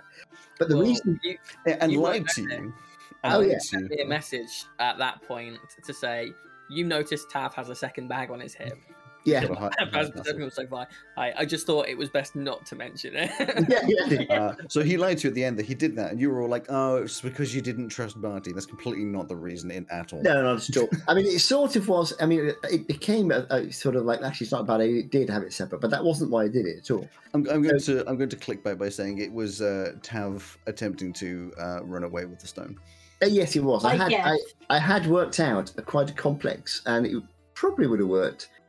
But I hadn't quite worked out the end bit of how to get away, but he was going to steal the stone and make a run for it once the bad guy was defeated. So his idea was always he couldn't take the stone until the bad guys were defeated, and he wouldn't leave the party in the lurch or leave the world in the lurch. So it was going to be... The reason for all this was because when he left... So at the very, very end, he took his father to go and see his family over in the west coast of... Ekte, very, very far. So when he ran away at the very beginning of his story arc, before that campaign bit, he ran away to this village on the west coast of Ekte and met somebody, married and settled down, and married a human woman. So they had a couple of kids, but of course he's got a lifespan of 200 and something plus years. So when he got into his late 80s, so was she, and she died. She died of old age. Bit of clarification with kids in this world with ASMR, you don't get half ASMR. They're either ASMR or the other race. It's like one or the other. Yeah, so the two kids, she died at the age of about 85, and he was devastated that she had died, because he's still fine. The kids were fully human. So by the time she died, and he withdrew into himself, his son took over as the sort of sheriff of the town and so on. But when he left, they were in their 60s, and he was looking at his kids thinking, they're going to die as well, and I'm going to be absolutely devastated again. I can't take it again. So once this lifestone came up, he thought, maybe I could use the lifestone to grant them extra life. Maybe I can extend their lives so I won't have to deal with them dying, which is why he never mentioned his family. And he was trying to get hold of the lifestone with the idea of maybe being able to use it to extend their lives somewhere. And then he changed his plan to, maybe I can get... Hesag to do it for me instead. But then when Hesag turned up and was really, really faint, and it was obvious that the world was going to be in serious danger unless these stones were used to bring Hesag back, it's like, I can't put my children's lives ahead of the entire world. So he gave the stone back. But if Hesag had been okay, or if what's the chaos god called? Bexlan. If he'd been defeated completely and there was no danger, he probably would have run for it with the stone. Which would have created a really cool arc for Elsie, because she would have hunted him down. Absolutely, exactly. He would have expected you to be after him. But he had this idea, you see, that because he can inhabit one of his echoes up to 1,000 feet away, and then he can change places with one of his echoes. So his idea was that he would sort of sit in the corner, look like he was asleep, but actually transfer into his echo, get 1,000 feet away, probably get on the ship, then switch places. So he would physically... So it's like a teleport effectively. And then he'd be on the ship, and then he would hopefully he'd take over the ship. But he hadn't got that bit worked out, take over the ship and go. Because if he could take over the ship and go, you'd never catch up with him, because it's the only ship that's that fast. But he hadn't really worked out the end of the story, because by the time it became obvious that he wasn't going to be able to do it, because the Bexlan was still around. So it was like, this isn't going to happen. But I had the first half of the escape plan worked out. I was quite keen to do it, actually. It would have been a bit of fun to be on the run with you lot after him. Well, it wouldn't have lasted long. No. Well, it's interesting, because I'm not sure If that's true, I think it probably would have gone for a little while, because we had never really been to Ekte, let alone that area of the coast. You didn't even know that's where he went. We didn't know. Wouldn't have known that that's where you were going. Mm. Also, Ekte is the largest country in the entire Regel. All we would have had to have go on is any information that we would have gotten from the other ASMR, which they wouldn't have known. Really, they wouldn't know either. They would have a vague direction from kind of their kind of like high sense. We would have had me asking God questions, which, you know, potentially because of the stone, because it's I don't think it was a case of I was able to ask, oh, is it here? And Alex was like, yes, no. We also would have had a level 20 Ray who can cast a wish and say, hey, bring us to Tav. if it was at that point, but also, yeah. Would you have wanted to potentially use your only wish on that? Or your only wish ever? And true. We would have been able to see you and what you were doing through scrying, but not know where that is. Yeah. So I think once we tracked you down, maybe... Well, I think maybe a few days you'd have lasted. I mean, the weak part in my plan was I'd have to take over the boat, which would involve... somehow convincing the captain to fly, because I couldn't fly it. So I need to convince the captain to fly it for me. So that's the weak part. If I could convince him to fly it for me. The captain's children. Yeah, exactly. Takes them hostage. Because then what I'd actually do, he wouldn't fly to Ekte. He'd have to fly probably to Lord, because he has absolutely no idea how to use this stone. It's like, okay, I've got a life stone. It's like the essence of life. But how do I actually, you know, what do I do with it? I don't know what to do with it. So it would have been, I think, probably would have flown to Lord first of all and said, help. It'll take approximately 40 years of research. Yes.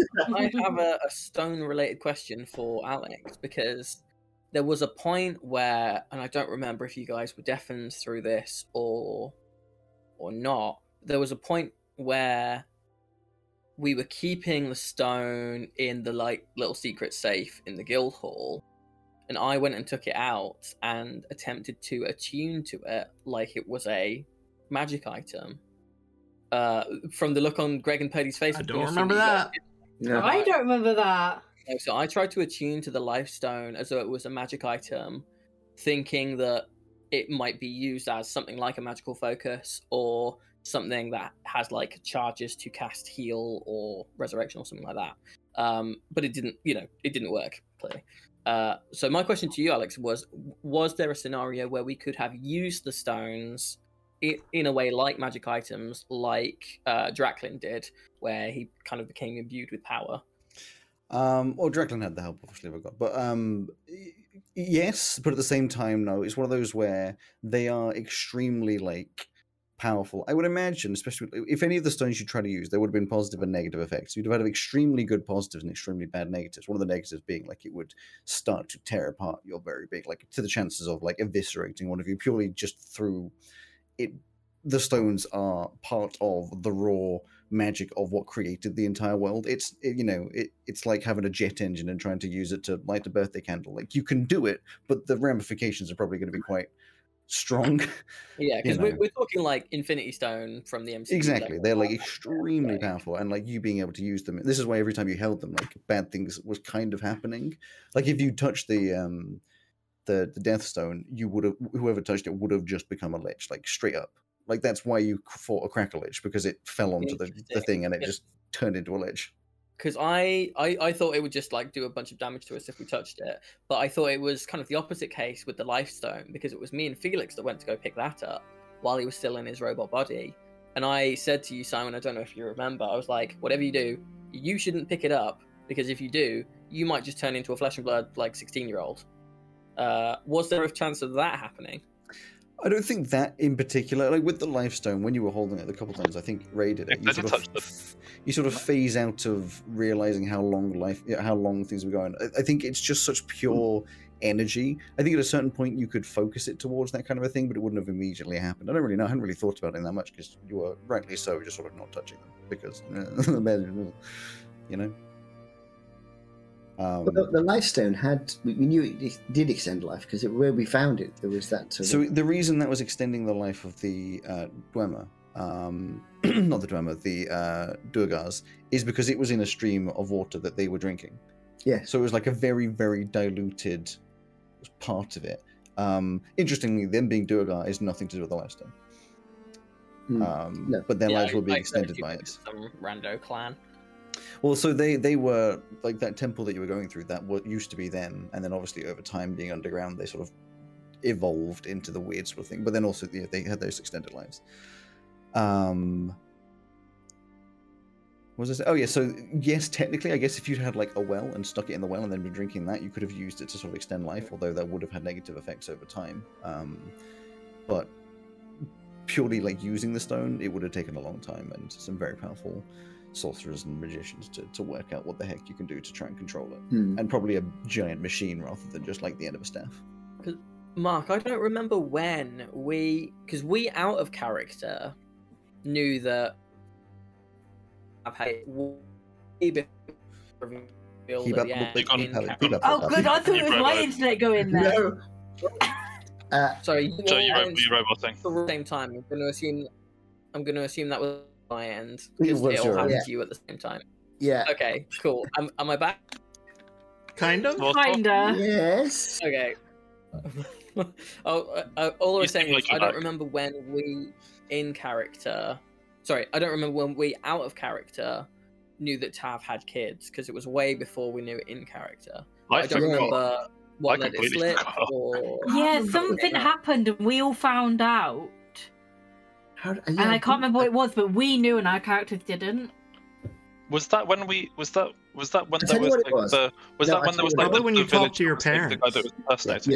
when Tav spoke to his mum and talked about children, and that was a scene that you were listening to, but your characters weren't present. That's right. Gotcha. That's right. Yeah. So, which I did on purpose. I thought you'd just to annoy you. Just a bit of plot exposition. Yeah, because it was something that you then as players knew, and you knew that Tav wasn't mentioning it, so I thought that would be an interesting little... Well, because my character didn't know it, and it wasn't really coming up, I completely forgot. No, exactly. That's a good thing for Simon, is if it's not, like, important, you forget. Well, if it is important, I forget as well. Sorry. That is true. We've not had a Greg question for a while, and I know that. Yeah, anything right on your mind? Questions? Greg knows all. He has no questions. Well, I was hoping more people would answer Joe's question from earlier of what was everybody's. The alternate plans. Yeah, if Zegith came back and if he didn't. But again, I didn't have it because I was just happy for him to be dead. I wasn't happy for him to be dead. I was fine. Just happy for him to be dead. No, that in itself, I think, is super interesting. The main difference in Ray's plan, she was always going to leave with Flora. It would just depend how long she stuck around Veluna to make sure Elsie was not in a devastating pit of despair, with no support. Yeah. I mean, despite her being in like the city she's grown up with all her family. Yeah. I think in Tav's case, it wouldn't have made any difference either way. He'd be happy to see Zegith come back as a friend, but he's used to sort of people getting killed around him in battle and so on. It's like, sort of, one of those things that happens in battle. So he wasn't that worried either way. He'd be quite nice to see him come back, but he was more interested in saving the world and in sort of getting his parents to see his family and sort of pull the family back together again, because he's learned. I think that what Tav's view was, the world is now a bit safer, let's start building some bridges, but he wasn't really worried that either way about, particularly about whether Zegith came back. His plan was always to go back and stay in Veluna, and presumably he would have done after the bit we saw at the end of the campaign that he was visiting. I have a question on this, kind of. I don't know if this is something we were planning on discussing later, or this is an enormous it is a huge can of worms. What did people kind of imagine their characters doing in the long term post C2? That was my next question as well. Yeah. I didn't know if we wanted to save that till second half, and maybe we save after . If you want to have something in the meantime, I can give you some backstories of Draculin and Eleanor. Shall I say what alternate plans were? Yeah, go for it. Yeah. So it was three. So one, Zegith comes back, hunky dory, and it'll, that's what ended up happening. So it'll be the kind of the what happens in Bartlett's future. The other two were dependent very much on whether Tav died. If Tav died, and again, I don't know if the rest of you aside from Mark were deafened for this, but I asked Tav if he was going to die to make me the new Nightwalker so that I could bring him back alongside Zegith. So if Tav died and Barty became the new Nightwalker, he would have, at first opportunity, basically, gone to the Macorus Islands, stepped into the portal to go to the empty plane to try and rally Nightwalkers from other worlds, persuade style, and kind of do as much as he could to bring back previous Nightwalkers. Because his thinking was, other Nightwalkers presumably don't enjoy the fact that if they die, they perma-die. So they would probably want to find a way to bring back previous Nightwalkers and slash themselves if they die. And kind of assemble this kind of multi-dimensional team, task force, I guess.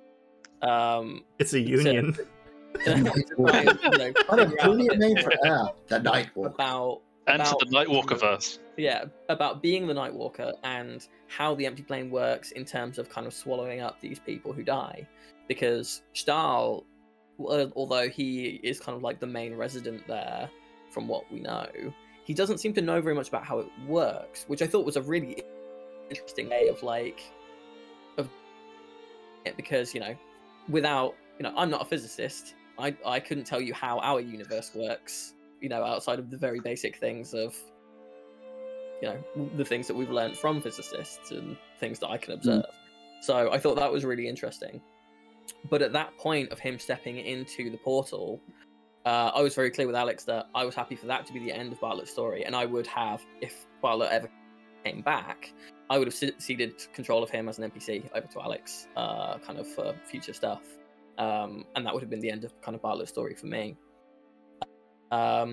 If Tav had survived, it would have been a very similar thing, but with persuading him to, because he had said that he would come with me and help. Whether or not, kind of from what Mark said, whether or not that happened, he would have been open to it, but he wouldn't have worried about it either way.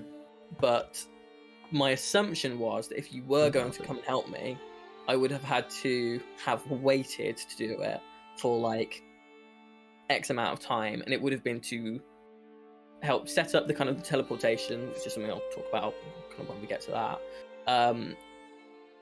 But it would have been kind of preparing as much as possible and trying to kind of hurry the process along. I don't think I'm missing anything from there. Oh, but if he turned into the Nightwalker, he wouldn't have been able to open his restaurant. No, he would have abandoned that. He would have abandoned that and would not have set up the teleportation circles. Or he could open the restaurant in the empty plane. Yeah, maybe. Also, side comment, just because it pops into my head as soon as Joe started, essentially, it was like one of the first things Joe said, like a hunky dory, and my brain just went, Rule 34, Finding Nemo. Oh no! I hate that joke, Alex. Fuck you. I'm glad you heard it. I heard something, but I didn't know what you. I didn't hear it. Something about a nightclub. You wouldn't have made a you said it wouldn't have made a restaurant. I said it would have been a nightclub.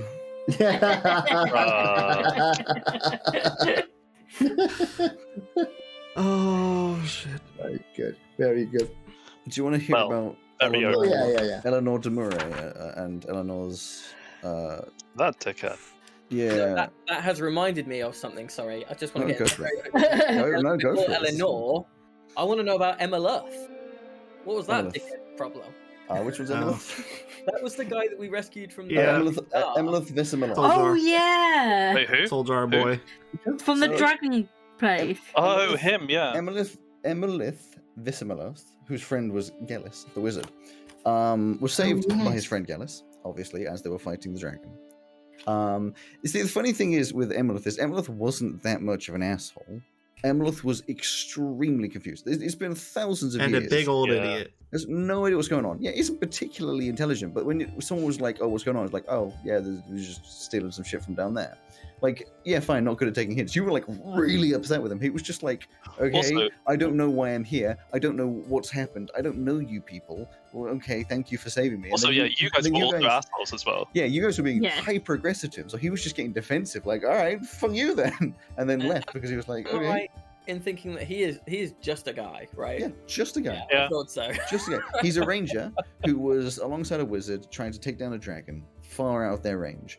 It all went wrong. His friend died but saved him by putting him into that jar. And then you managed to, thousands of years later, bring him back. Elsie did want to make friends with him. Did she?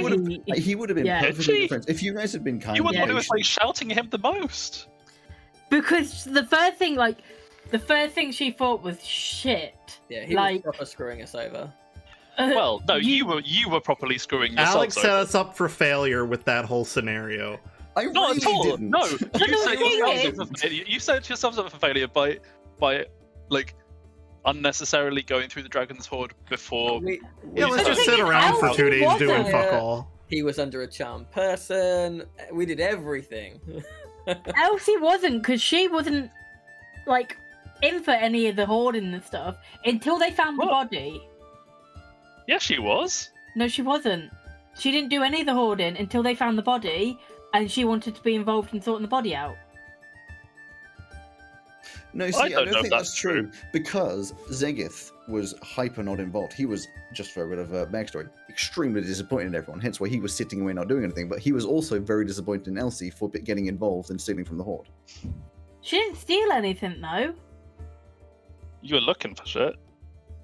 Yeah, she was looking. She wasn't stealing. It was, I like how we're saying stealing from the hoard as if the dragon earned this stuff amicably. What do you say? What did you say, Greg? I said I like how we're saying stealing from the hoard as if this dragon earned this stuff amicably and was just like sitting on their nice merits here. Well, yeah, but the person who was currently inhabiting the dragon would have been happy for you to take the hoard after you turned him out. You changed the dragon and reinvesting in our community. Exactly. You were like taking from the rich just before the rich took all the stuff to a charity shop. I like my version. But the rich was already dead, and then Simon. Yeah. Simon, this is coming from a party that covered up the murder of a rich delegate. Yeah, that's after they threw him down the stairs. Like, you know. You know what? I'm still to this day really proud of how quick I came up with that idea. That guy was an asshole. Well, we're also this is also the party that randomly tore a doctor to shreds. The rich guy was talking about. Random. The Hold on. Firstly, I had a thought about that whole situation. He was a slave fighting trader. So. That whole situation with the doctor, the potion seller, the candy salesman, that was that was a rich suburban collection, like community watch group that are poisoning dogs because they don't like how loud they bark. That's what that whole thing was. Does that justify waterboarding the pharmacist? Yes. Yeah. So, yes, it does. So those people are trash fire. Yeah, in that situation, yes, the pharmacist or the alchemist was a bad person. He was creating basically sleeping chocolates, or they were focusing on people who were. To be fair, Velka was not helping herself because she was stealing from it. Oh God, no! Oh yeah. But that doesn't make their actions excusable. It also doesn't make it excusable that you literally tortured him, but not water. Yeah. You keep saying waterboarding. You forced him to ingest about 2 liters of random. One of the first was a liter of. What's the thing called? The thing that you take if you have a high blood pressure or whatever it was. It's the shit that makes you pee real bad. No, it wasn't. It wasn't that stuff. It was anti-cholesterol kind of stuff. Yeah. You forced him to take extreme amounts of medicine that was extremely bad for him. Twice over, this old man, you fully annihilated him in a torturous way. It was not deserved. I was over an extended period. It's it's not okay to war crime people who did war crimes. But Elsie didn't give a shit. Her best friend and the only person in her head who understood her. Her best friend was asleep, so it meant that you had to torture someone. Yeah. We told you she wasn't mentally sound back then. That's true. That's true. Listen, I agree. Like, Elsie wasn't mentally sound. But why is Purdy trying to justify Elsie's actions? You guys got really dark. I'm sure glad nothing like that ever happened to you. Yeah. Yeah, nothing like that. Yeah, you knew that it all calmed down. It was quite dark for a little bit. Well, I mean, we did kill a child when Barty was present, so... Barty killed a child. Cannibal. Barty. Yeah. So which Elsie... I will interesting point. But Elsie tried not to. Interesting point of the cannibals. It was a family of three. I don't remember the names, but it was I missed this. Yeah. So I wouldn't know what happened. A father, a wife, or should I say a husband, a wife, and a child, a daughter. And the ship crashed. This guy comes, you had a big fight. This guy comes along in a car. He's like, oh my God, I saw the ship crash. Are you guys okay? Takes them back to his cottage, like, sleep over for the night, it's fine, eat some food, which I believe one of your... I was super suspicious throughout the whole thing. And one of you ate the food, because the food was, of course, human, or should I say, some sort of humanoid. And you were suspicious, and that's fine. But just to explanation, they were eventually, like, sleep spells were cast. Mm. They all fell asleep, woke up in the basement, chained up, and that's when he comes in, kind of psychotic, and was like, oh, well, you know, I'm going to eat you all, but I'm going to have a snack first, and cuts off Zegith's left arm and then drags it upstairs and they go, I'm still confused about how he got Felix to sleep, considering that Felix hasn't slept for like 250 years or whatever. Magic. The sleep spell. Magic. Something magic. Sleep spell does affect Felix. 9th level sleep spell. Yeah, like high level sleep spells will always work. Because it was just after, because I remember it really well, because it was just after. We had been shot out the sky in the ship, and we were like, how do they know where we are? They're tracking us, or they're tracking the stones. If they can shoot us out the sky in the fastest ship ever built, then we're fucked. And I remember, because it was... I remember I was playing it as being, like, super, like, hopeless at that point, because the only reason we hadn't died was because the big Knoll fella had flown away on the Red Dragon, on who we then found out to be Starkrim. If Starkrim had joined the fight at that point, even not knowing that he was like an ancient and all the rest of it, we absolutely would have died. Mm-hmm. I was playing it as super like hopeless, super suspicious of everything, because I remember I went to go and sleep outside instead. Mm-hmm. You did, yes, in the field, in the house with everyone, because I was like, no, because either they're going to be weird because everyone hates us, or they're going to die because of us. Very like Wolverine and Professor X in Logan style, when they just go stay that night with the family. And I was just like, no, I'm just going to keep out of it. And just you guys say, were all wrong.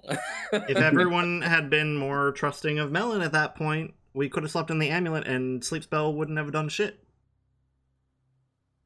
So, I wasn't there.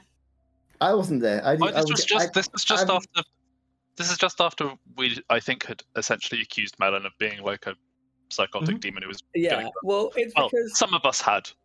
Our friend... Elsie, I think, specifically, and Barty. Our friend whose backstory was they were sent here as a spy, and partially form is like, and lose their power, and they're like, oh, man, really wish I had my powers back. Hey guys, I signed a deal with a devil. we had no like prior experience of. If you had been like, oh, this like... But we were fine with Hesag. Yeah, if this like air elemental has offered me powers and stuff, that would have been way less suspicious. Still would have been suspicious, but it wouldn't have been like, oh, hey, an actual devil. Ray read the terms and agreements. If they provide a sense of comfort, acceptable. If they provide a jazz bar, absolutely not. Yeah, not acceptable. Shows the priorities. So I showed you the documentation. It was just a little... Before we go on, I was going to go back to the cannibals. The interesting thing that we were getting to was... How did you get arm off without... What do you mean? What? You said you cut Exegget's arm off, which I had no idea. I've never... Yeah. It was like a saw. Why didn't he bleed to death? Because he cauterized it immediately. You can have like a hot iron or something. Which I know, technically in real life, you can die from the cauterizing, but whatever. Okay. Yeah, he had a hot iron to immediately cauterize and mess it up, but Zegith fell asleep. He just fell asleep. No, he unconscious. Yeah. Anyway, so the point was, you then went upstairs. You annihilated these two cannibals because you found out they've been eating lots of different people, luring people in, eating them, blah blah. And then there's the kid, and it was like the kid who, you know, from your perspective, well, are they being forced into this life? Do they not know any better? And of course, you murdered them. And you were like, "Well, we don't know what would have happened." She did try to stab one of us. Well, exactly. Yeah. The point was, if you had, so when you tried to attack, she tried to stab. It's like, okay, if you had taken her under your wing and been like, "It's okay, we'll take you to the next town." Next time you've been sleeping, she'd have been trying to slice one of your guys' throat. She was also completely evil. Excuse me. But this is, I don't know. What was that? It's Melon. That's what if I started playing from through this rather than my. Yeah, because I remember because I had banished them, so they were gone for like a minute, and we spent that minute being like, "I'm gonna kill the kid." No, you're not gonna kill the kid. Yeah, because Elsie wanted to adopt her basically. Yeah, and then it was when she came back in. She tried to murder. She tried to go for someone with a knife, and I was like, "Bonk!" You sacred flamed. It was. Did I say terrifying? Yeah. Well, but she was going to play the crying little kid, I'm sorry, kind of card, and then would have just tried to, just slice one of you guys' throats in the night. Yeah, because Elsie wanted to adopt her, and then, you banished her. She came back, went to stab Elsie, and Elsie's like, the fuck? And then you just killed her, and Elsie's like, the fuck? Yeah, I missed all this. When I came back, it's like, Zegith has a wooden arm, or a metal arm, whatever. What? Yeah, the cannibal episode, me and you were away. Yes. Where did the arm come from? He went to Hydra, and he has a lot of money. Ah, okay. So, yeah. Hey, how did they shoot us out of the sky, Alex? While we were going full speed? It's a combination of being tracked by the stones, which you obviously won't take, you're tracked by a dragon, and... you know, perfect timing with these bolts assisted by magic. I put it down as NPC magic. Yeah, NPC magic, yeah.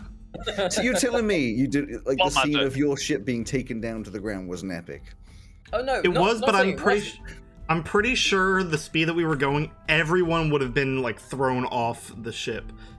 Well, no, but you have the protective bubble, which stops that kind of thing happening. So it would have went boom against the bubble. And that wouldn't be very cinematic, would it? Because it played in really well with the thing of the visions from the memory time stones as well, for me personally.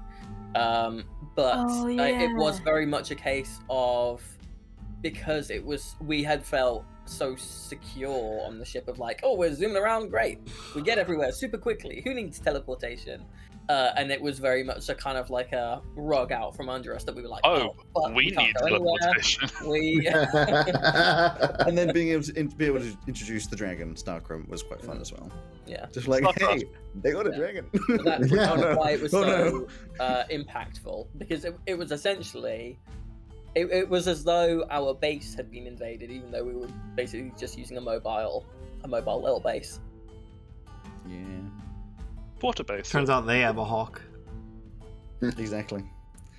The dragons were fun, though. Yes, it was very good. You want to tell us those backstories? Yeah, sorry, I kept interrupting you there. Well, I can tell it after. I mean, we're hitting 4:00 now, which is normally our little break time. We can come back to the... Yeah, the coffee probably is the other thing we were going to do afterwards as well. We were going to do... I think we were going to go one by one and play our kind of future of our characters. Yeah, what's the character you go afterwards? Yes. In which case, seeing as it's a nice close and there's no point in pushing over, just have a little bit of a break, have a walk around, go to the toilet, grab some food. And I don't mind if you eat... Well, don't make mouth noises in the microphone, but I mind if you eat food after the break, because it's not an episode, so it's all good. We do it anyway. I know, but yeah, you have my permission this time. That'll be mine. We don't need can you please permission. Take away your... Yeah, can you take away your permission? It's so much more fun when we know you don't approve. I hope you enjoyed this episode of Dicebreakers. Thank you to Kevin MacLeod for the use of his music in this episode. For more information, look in the description. And a big thanks to you for listening. Don't forget to follow us on Twitter at DicebreakersDND and on Twitch at twitch.tv/DicebreakersDND. And make sure to come back to hear the next part of this epic journey.